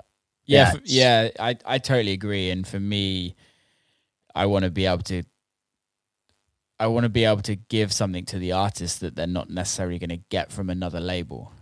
Um, and, and I totally, like with your ethos, I kind of, it's kind of similar to a certain extent where like, I want to just be able to have like a family of the label, um, that, mm. that they all are doing their own different thing, but everyone has respect for everyone on the label and kind of is like a collective and kind of respects each other mm. for, for each individual that, that, that they are. Yeah. Um,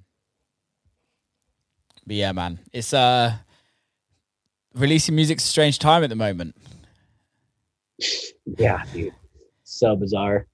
I'm, I'm like live streaming once a week for eight hours at a time. And then I'm like, all right, here's my debut track. I hope you guys are ready for it. It's like, I would never do that. I would never like announce my new track yeah. fucking at a gig, you know, like this like house music, you know, it's like, we're not in the fucking trap bass scene. No. So like, getting on the mic is like frowned upon in our scene. Like I would never touch a mic, but now that I'm like streaming from my home into your home. Yeah.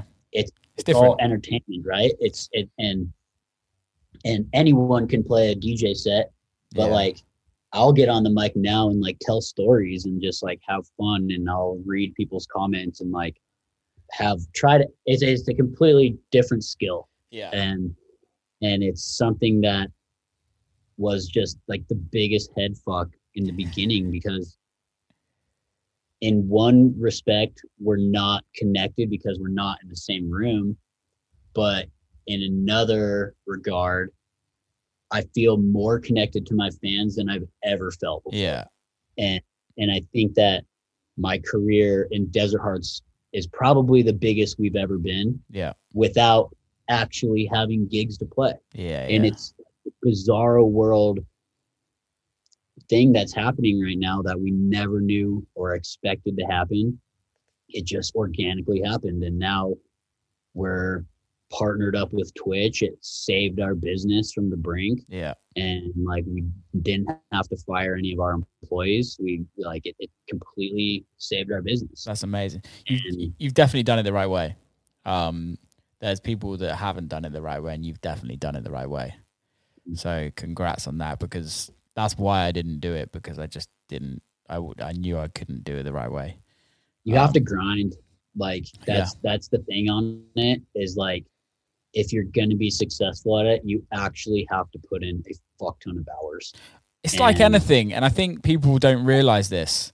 And it's, I've had this conversation so many times over lockdown, and it's like, for me, I want to do something that I absolutely love. That's that's my my my kind of ethos in life, is that I just want to be able to do something that I absolutely love.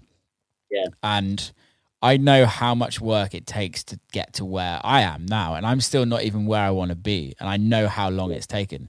And likewise with you, like you know how much work you've had to put in to get to where you're at.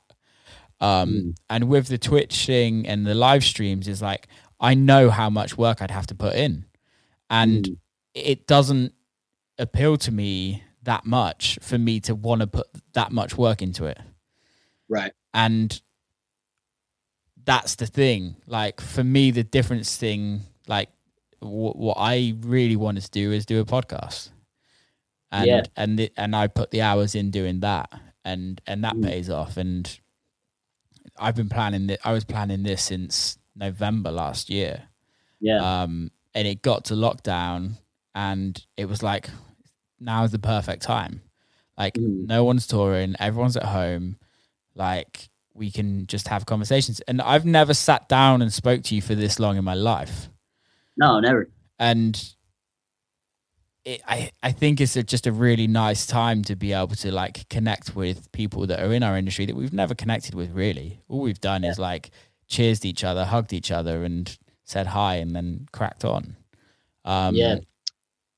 And I, and I think there's a lot of people that I want to talk to in this industry that I've, I really just want to get to know, because I know that mm. next time we hang out, we're going to have a good conversation, and we're go- sure. we're probably going to spend more. We're probably going to make more time for each other next time.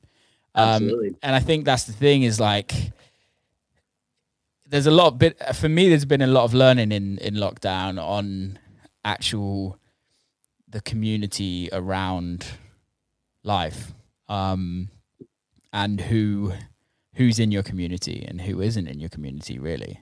Um, yeah. And for me, it's just I really want to get to know the people that I really respect, whether that's in music, whether that's in sport, whether that's in something. And I think that it's the most beautiful thing about a podcast is that mm-hmm. anyone can listen to this, but realistically, we're not worrying about anyone listening.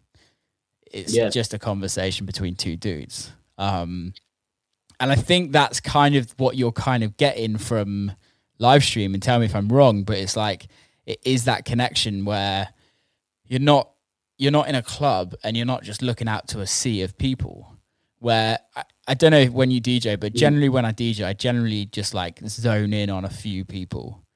But yeah. when you're on live stream, like it's very personal. Mm-hmm. It's very personal, and people are living their lives whilst listening to you. Whereas in a club, they're not. Yeah.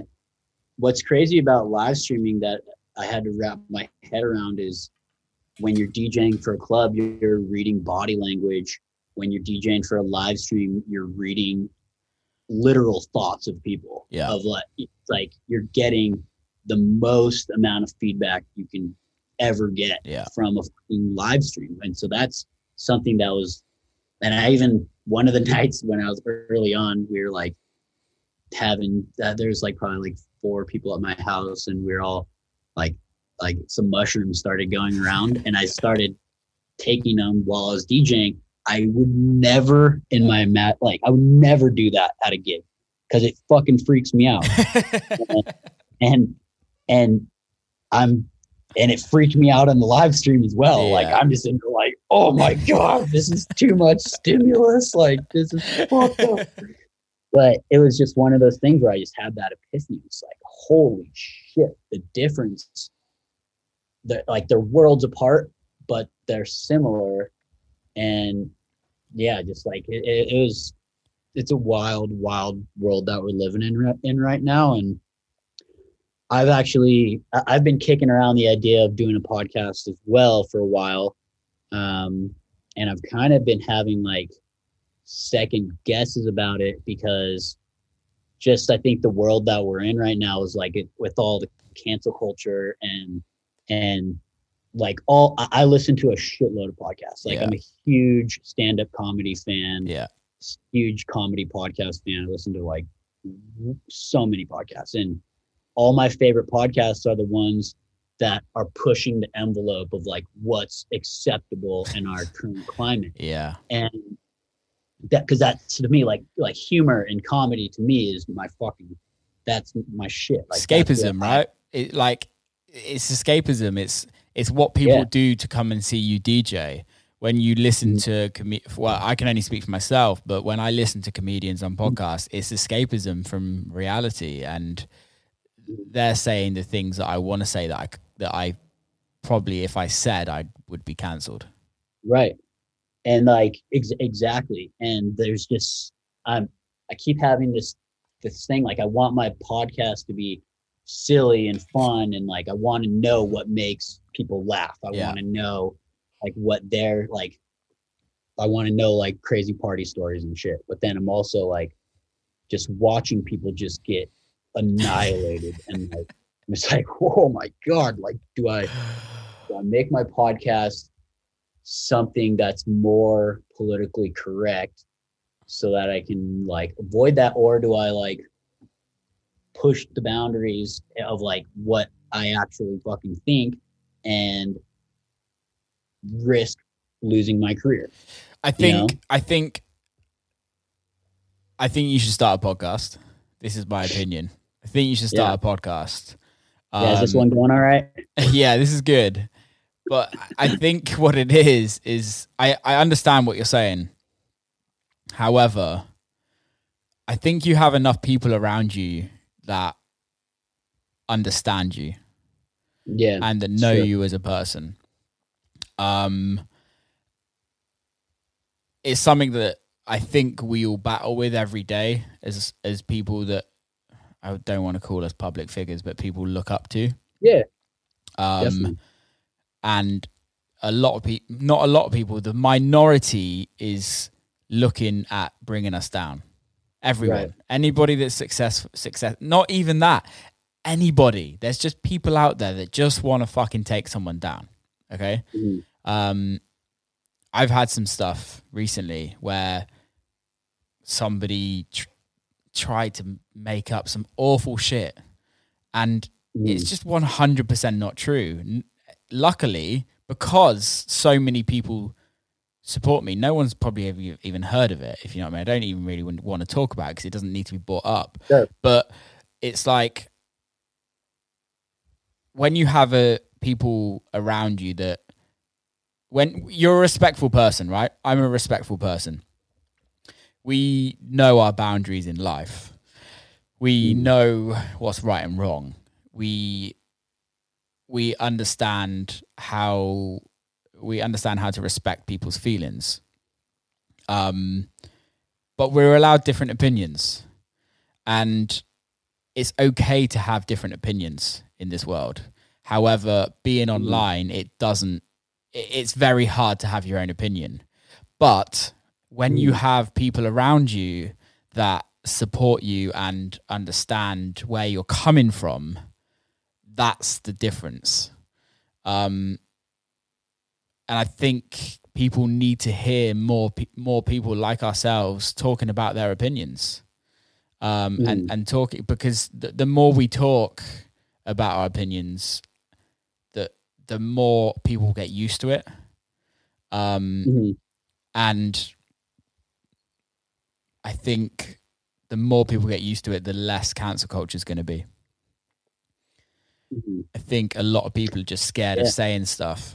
Um, and realistically, the ones that aren't scared of saying stuff, comedians, pretty much the comedians, they yeah. they can do it. And they they they actually thrive, because there's a lot of people that don't say how they feel, but they want to hear somebody talk about how they feel. Exactly. Um, yeah, comedians are kind of the last truth tellers in our society right yeah, now, because totally they're actually in a world where they're like allowed to speak their mind because it's just fucking true. Yeah, and they can cut through the bullshit and. Yeah, unfortunately, like we're D Js, you know, and, and I think that like, but but I, I completely agree with you that the more that like we can talk about this stuff, the better it's going to be, because human beings are just fucking complicated, and that's that's that's it. Like everyone that we know has done some fucked up shit. Of course, you fucked up shit. I've done fucked up shit. It's like. You know, it, it, and it's just like, it's complicated. And like when people are getting like canceled for being like associated with someone who did fucked up shit, you're like, yeah. your fucking own like family has probably done yeah. that shit too, you know? And like, I don't know, I think there's probably a lot of projecting that's going on as far as like when people are like taking, like when, when people are like really going for it to like yeah. take people down, it's probably because they might be doing something themselves, you know? Totally. Totally agree. And I also and, I also think at this moment in time, a lot of people are doing fucking nothing with their lives. And this sounds awful. Like we've everyone has been put into a situation where their jobs have been taken away from them. They have no income. They're, especially in America at the moment, pol- the political situation, like everyone's at, it's a very sensitive time. And I feel like we live in a world now where a lot of people don't want to take responsibility for themselves and they just mm. want to blame. Um, mm. And blame culture is the beginning of all evil. When you start, when, when people stop, I can, for me, like when I start blaming people for something that's happened, and I've done it, I've done it so many times. Yeah. And like, like records, like I blame record labels for not working the records. Yeah. If you know what I mean, I've, I've done, I blame promoters for not selling tickets. Realistically, it's fucking people just don't want to see me and people that don't want to listen to my music, and I'm not big enough yeah. to sell those tickets. That's the facts.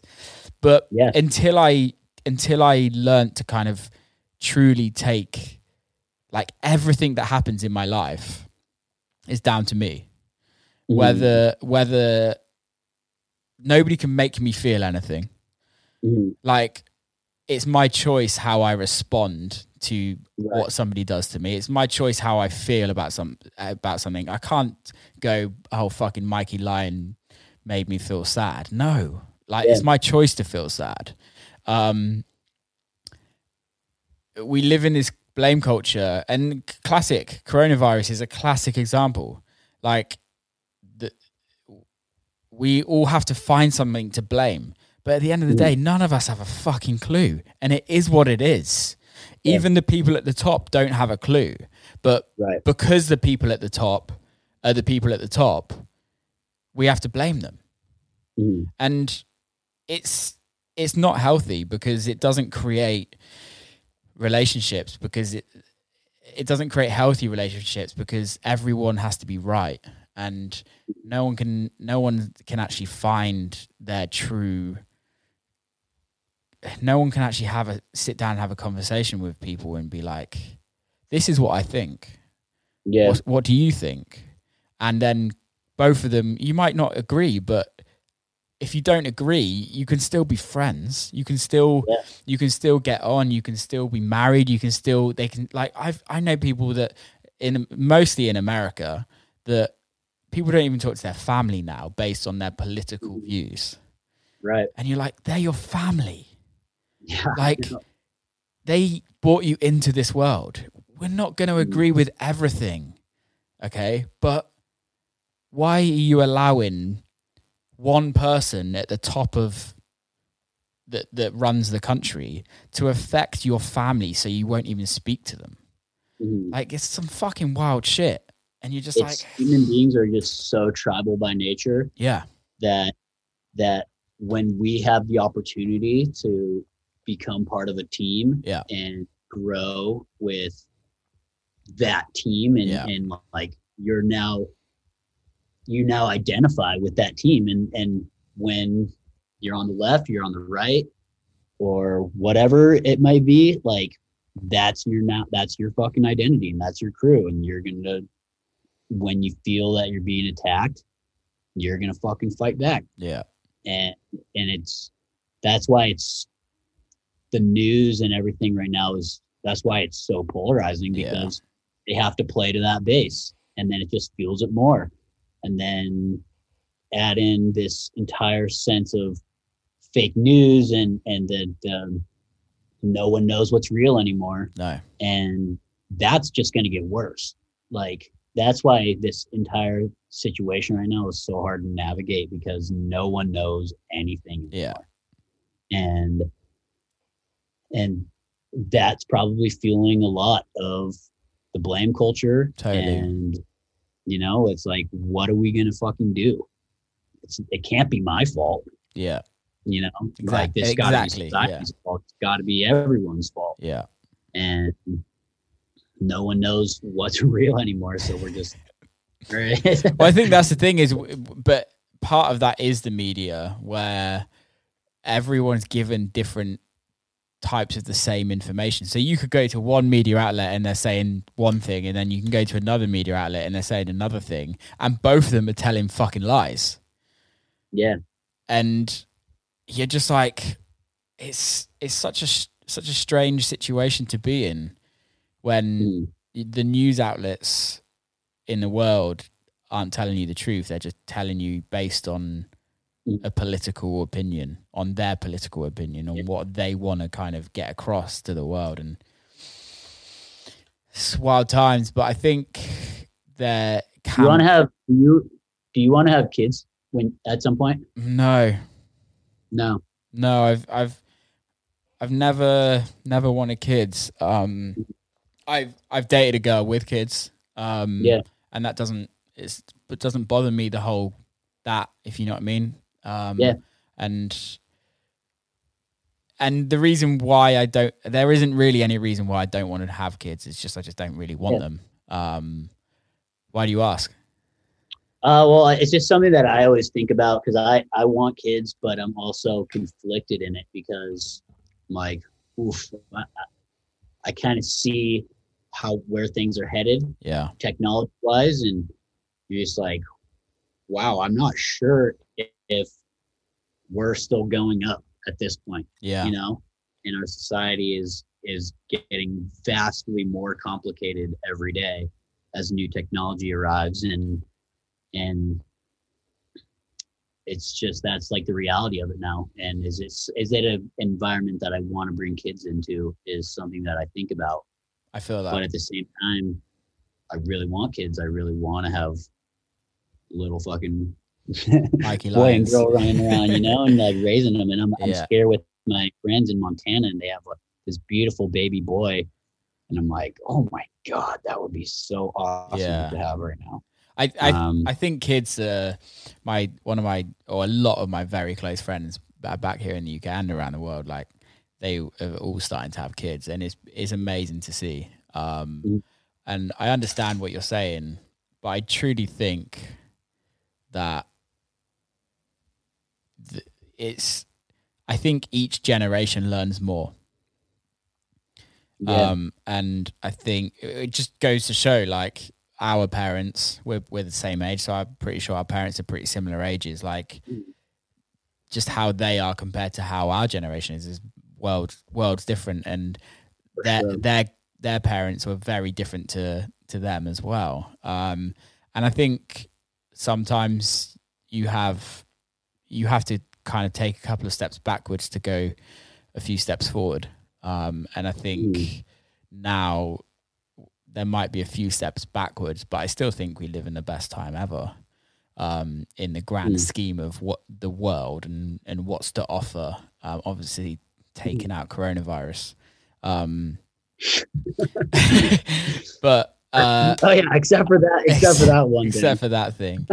Um, but I, I, I hear, I've, I've heard that a lot um, with people scared of bringing in kids. But I think that I, I don't know, but I think that's probably normal. Um, maybe it's just like maybe we're just living in the most exciting time ever, and you just kind of have to think about it like that. And I think, I think we really are. I think, oh, for sure, I think it, we it's really not even are. Close.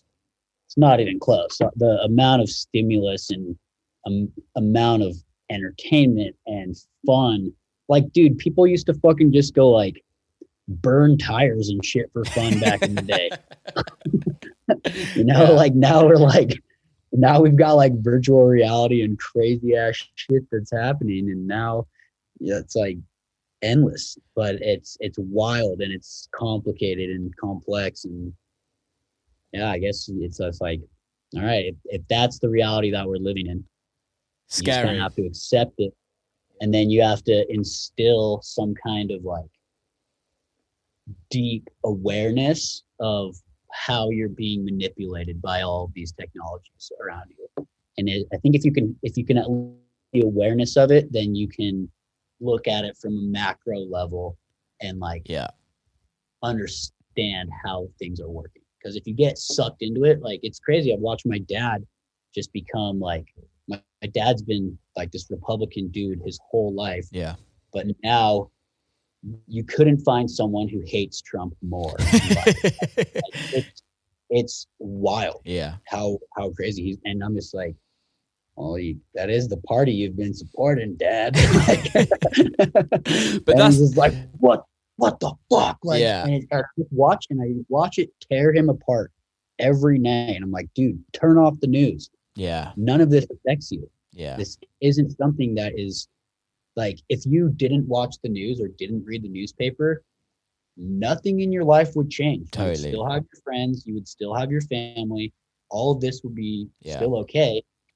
But we are getting sucked in to the fucking entertainment. Like, all the politics, it's just entertainment. Totally. All the outlandish opinions and, and things that they say, it's just entertainment. And it's, it's just clips. How they sell shit.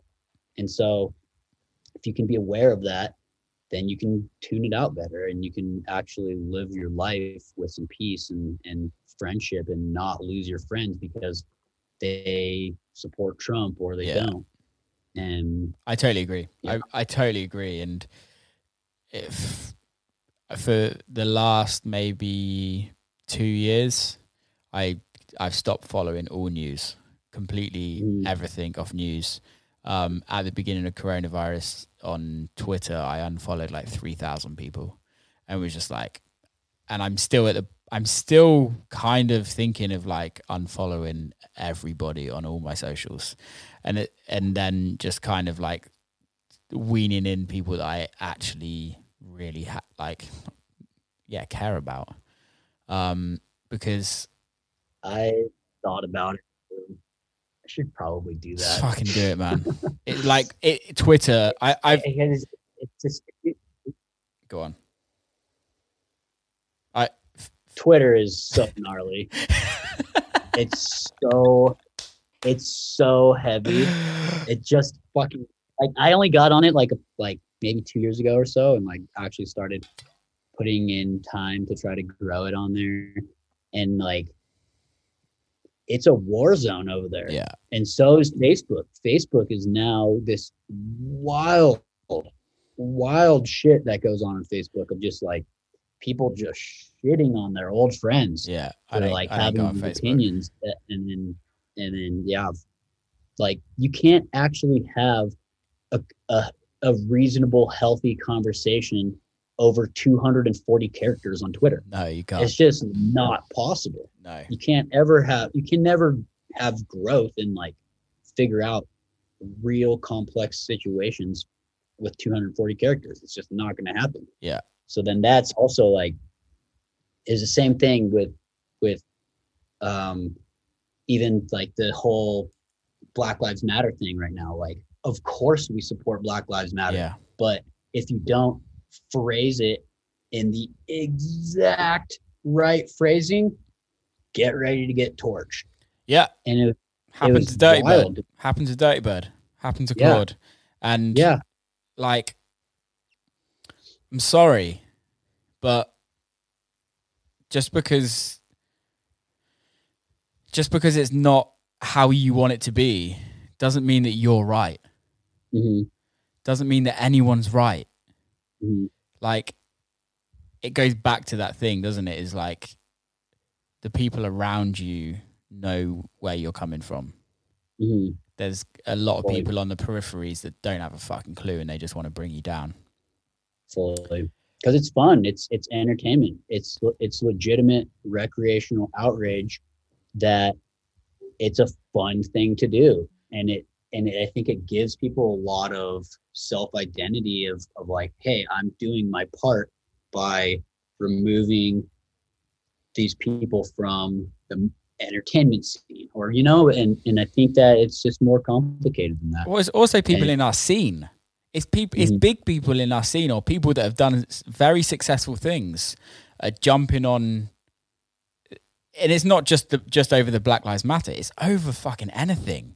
Like, like I know you've had it with a certain uh, certain artist, and I I I actually tweeted the person back and was like, "Can you just like le- like leave the negativity out of this? I don't care about it. If you can't say something good, don't say it at all." And yeah. then that person ended up trying to fight me, like, yeah. and I'm just like, dude, and they retweet you and being yeah, being like, I'm like, what is. Look what he stands for, and you're just like, oh. I'm like, dude. First of all, I would fucking destroy you. But second of all, I'm I I I don't want any of this. I don't want to fight anyone. Like, yeah. I want everyone to be nice and and respect yeah. each other and do what you would do in person. And at the end of the day, if you're hiding behind your fucking screen, you're being a massive pussy. If you don't like somebody or somebody's annoyed you, call them up and speak to them about it.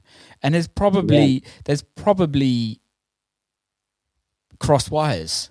One hundred yeah. like ninety percent of the time it's crossed wires. Of course, ten percent of the time people just are dicks and you just don't get on. It's absolutely yeah. fine. But why fucking t- why rant on Twitter about somebody? Mm.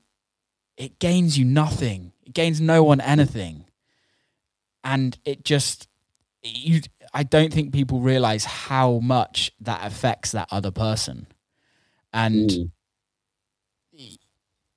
by saying something horrible to twi- on social media to somebody, don't get me wrong, you don't have to be like all lovey-dovey and over the top. But if you go out of your way to to say something horrible about somebody, you don't know what what, what mindset they're in. You don't know that, like, that person might be having a really shit day and it yeah. may cause them to kill themselves. Yeah. And you're, you never know, but it, or, or, I don't know, expect the worst. And if you think that whatever you're going to say is could affect somebody, then don't fucking say it. Mm. It's, it's, it, it, it annoys me. It does frustrate me massively, and I think- I've, yeah, yeah, me too. I'm like, I get outraged by the recreational outrage, mm-hmm. and then I'm like, oh no! I'm like, fucking, like the like the irony in that is like, yeah. it's like, oh my god, I'm like, why can't I let this go? This is so, this, it's like I'm getting sucked into the exact same thing, yeah, that these people are outraged about. Oh, only I'm mad that they're mad about it. Yeah. I'm just like, that's fucking good.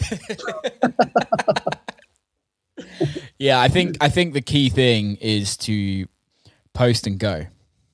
Yeah. Um, oh, post and go. And it's tough because I, I respond to everyone um, on, like, comments, but that's pretty much all I do. Um, Instagram, I, I put a time limit on Instagram, on, on all social media, on my well, Twitter and Instagram, that's all I use. Um, Twitter, I barely go on, and like there, there could be like a week where I don't go on it. It, it doesn't really bother me. It's yeah. it's so negative in my it, every time I go on it, it's so negative that I actually know that it's not good for me, so I just don't use it until I yeah. have to. Um, yeah, and Instagram. It's a bit different, but I'm at the point where it's like, yeah, I need to need to chill out even more on it. Mm. It's, but it is enticing. It's just fucking coming for you. It's just like, yeah. come on, don't you want to read about a little drama? You're just like, oh shit. It's just hot girls. Hot girls just get it. It's all these girls that just have, they're just insanely hot. And I'm like, you're not that hot in real life, but your picture looks fucking amazing. Oh, they're so hot. It's dangerous. Dangerous. Dude. Yeah. I, I'm, I, I've been, I've been wiped up. So, I mean, like I've, I haven't dated in over eight years. It's just, so I'm like, in a way, I'm like, safe. Yeah, you, you know, like you're safe, like, man. Yeah, like it's it's it's a scary thing because it's like even if you like, I know that I'm a very respectful person. Yeah, but you just you just don't know, and it's just fucking yeah. You scary. Don't know what somebody's gonna say, and you don't know who's gonna jump on it. Mm-hmm. Um, and and it's like not to discredit anything that's like ever no. happened. It's just it's no. just that it's just an absolute shit storm that we're in right now of of where we are as a society. I, th- I think it's really good to a certain extent where I think a lot, well, I can speak for myself. Like I I don't know how to word this correctly, but I think like I said, I've always been respectful and always will be respectful.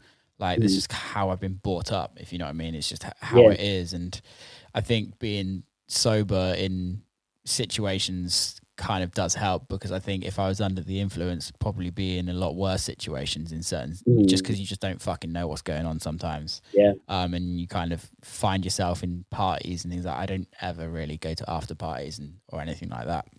Mm. But like, I think, I think there's a, it, I think to have a conscience is really healthy. Um, and I think there's a lot of people that do need to evaluate their life morals um, mm. when it comes to in our scene. However, fucking go have fun. Go mm. out there and go do your thing and, and enjoy yourself and enjoy being with other people. Enjoy experiencing other people. Just make sure you're mm. doing it respectfully. That's why. That's why my entire ethos has been about making like making it so that you're giving and making sure that everyone else is having a good time. Totally. And if like and if everyone brought that, then we're not going to have these fucking problems. I think one yeah. of the main reasons why Desert Hearts has flourished so much is because girls and guys feel so safe there. Yeah. You know? And it's because it's for someone to overstep a boundary and to yeah. like cross the line would be like an abhorrent no. miss yeah. fucking like, like misfire, you know, yeah. like that's like not acceptable for us. Yeah. And I think as, as long as we can just like, if we can keep building that culture in the scene where like everything is just to make other people having a good time and make yeah. sure that they're enjoying themselves and not focused on me, me, me. Yeah. And we're just going to have a healthier scene in general, and, and everyone will just kind of, it'll weed out the fucking, the bad people. I totally agree. I was talking to Born Dirty about this a while ago, just like we speak a, a lot. Um, and I think what's happened in a lot of the scene is people forget why you, you get into the scene to start with.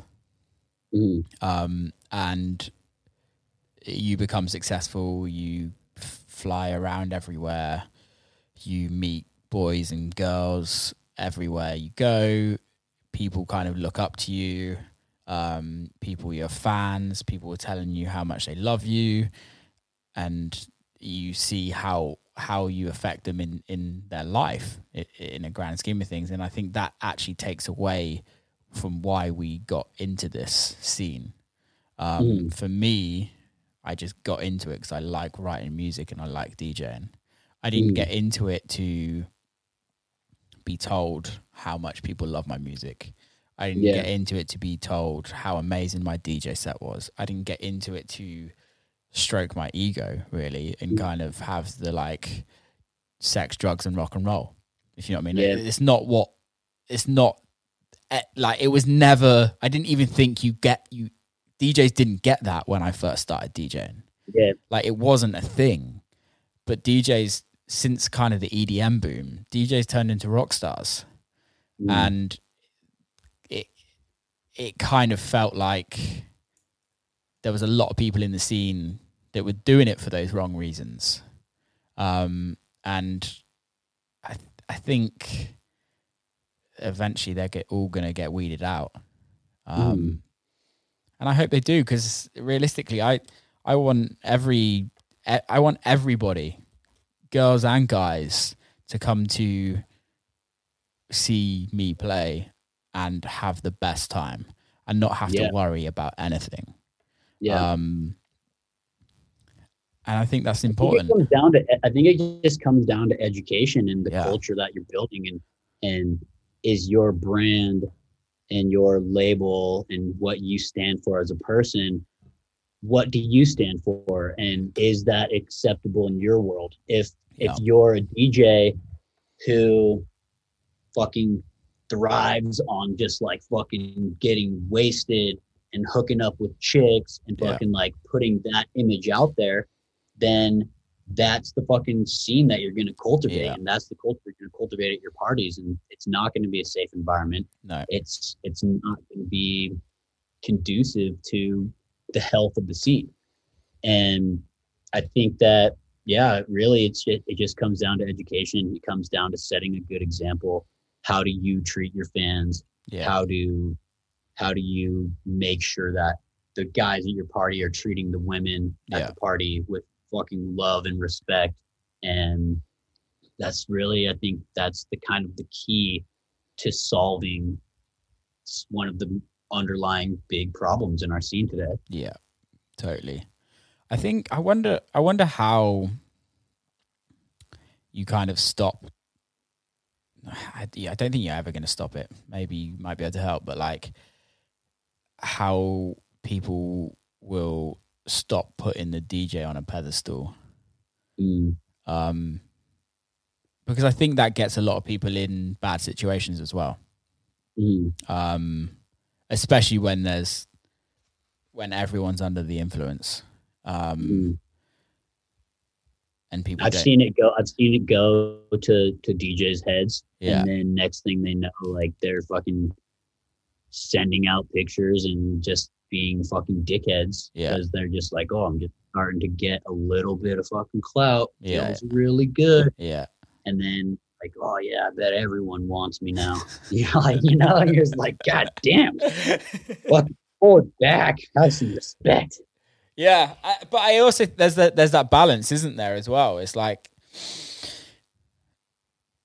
yeah, you still have to have fun. You can't, you can't, you can't knock somebody for having fun. Like that's what we're yeah. in. This, this, it's, it's a fun scene to be in. It's fun. Like we're part. Everyone's partying. Everyone's having fun. Yeah. It just goes, and it will always go back to it. Have fun and be respectful. Yeah. Simple. And if you see somebody not being respectful, then make sure you step into that situation and kind of make sure that it's sorted out in a respectful way. Um, yeah. And you look after each other. You look after people. You look after your friends. You, if if you if one of your friends doesn't get in a club, don't fucking leave them outside. Make sure mm. make sure that they're, they're safe, if you know what I mean, or. Right. If if your friends are in a club and you see them go off, make sure you know where they're going. It, make sure, just look after them. Um, yeah. There's not very nice people out there, and we're never going to stop not very nice people. Um, it's just the fact of life. It's, we just have yeah. to keep going. Um, but yeah, man, I think what you guys are doing is amazing, and I can't wait to can't wait to see what Desert Hearts. Um, is got to bring for the future, man. I think I think you guys are onto a winner, so keep that up. Um thanks, dude. Yeah, thank you so much for having me. I think honestly just talking to you for almost two and a half hours uh damn, it's really kind of reignited that spark in me to get the podcast going. Yeah, do it. All, like I can just fucking I can just hit my friends up and I can and I can talk to my friends. I can talk to all the artists that I want to talk to. Yeah. It's for sure. Like what you were saying, how this builds a much deeper relationship between me and you right now. Yeah. I would love to have that with so many of my artist friends. Totally, and, man.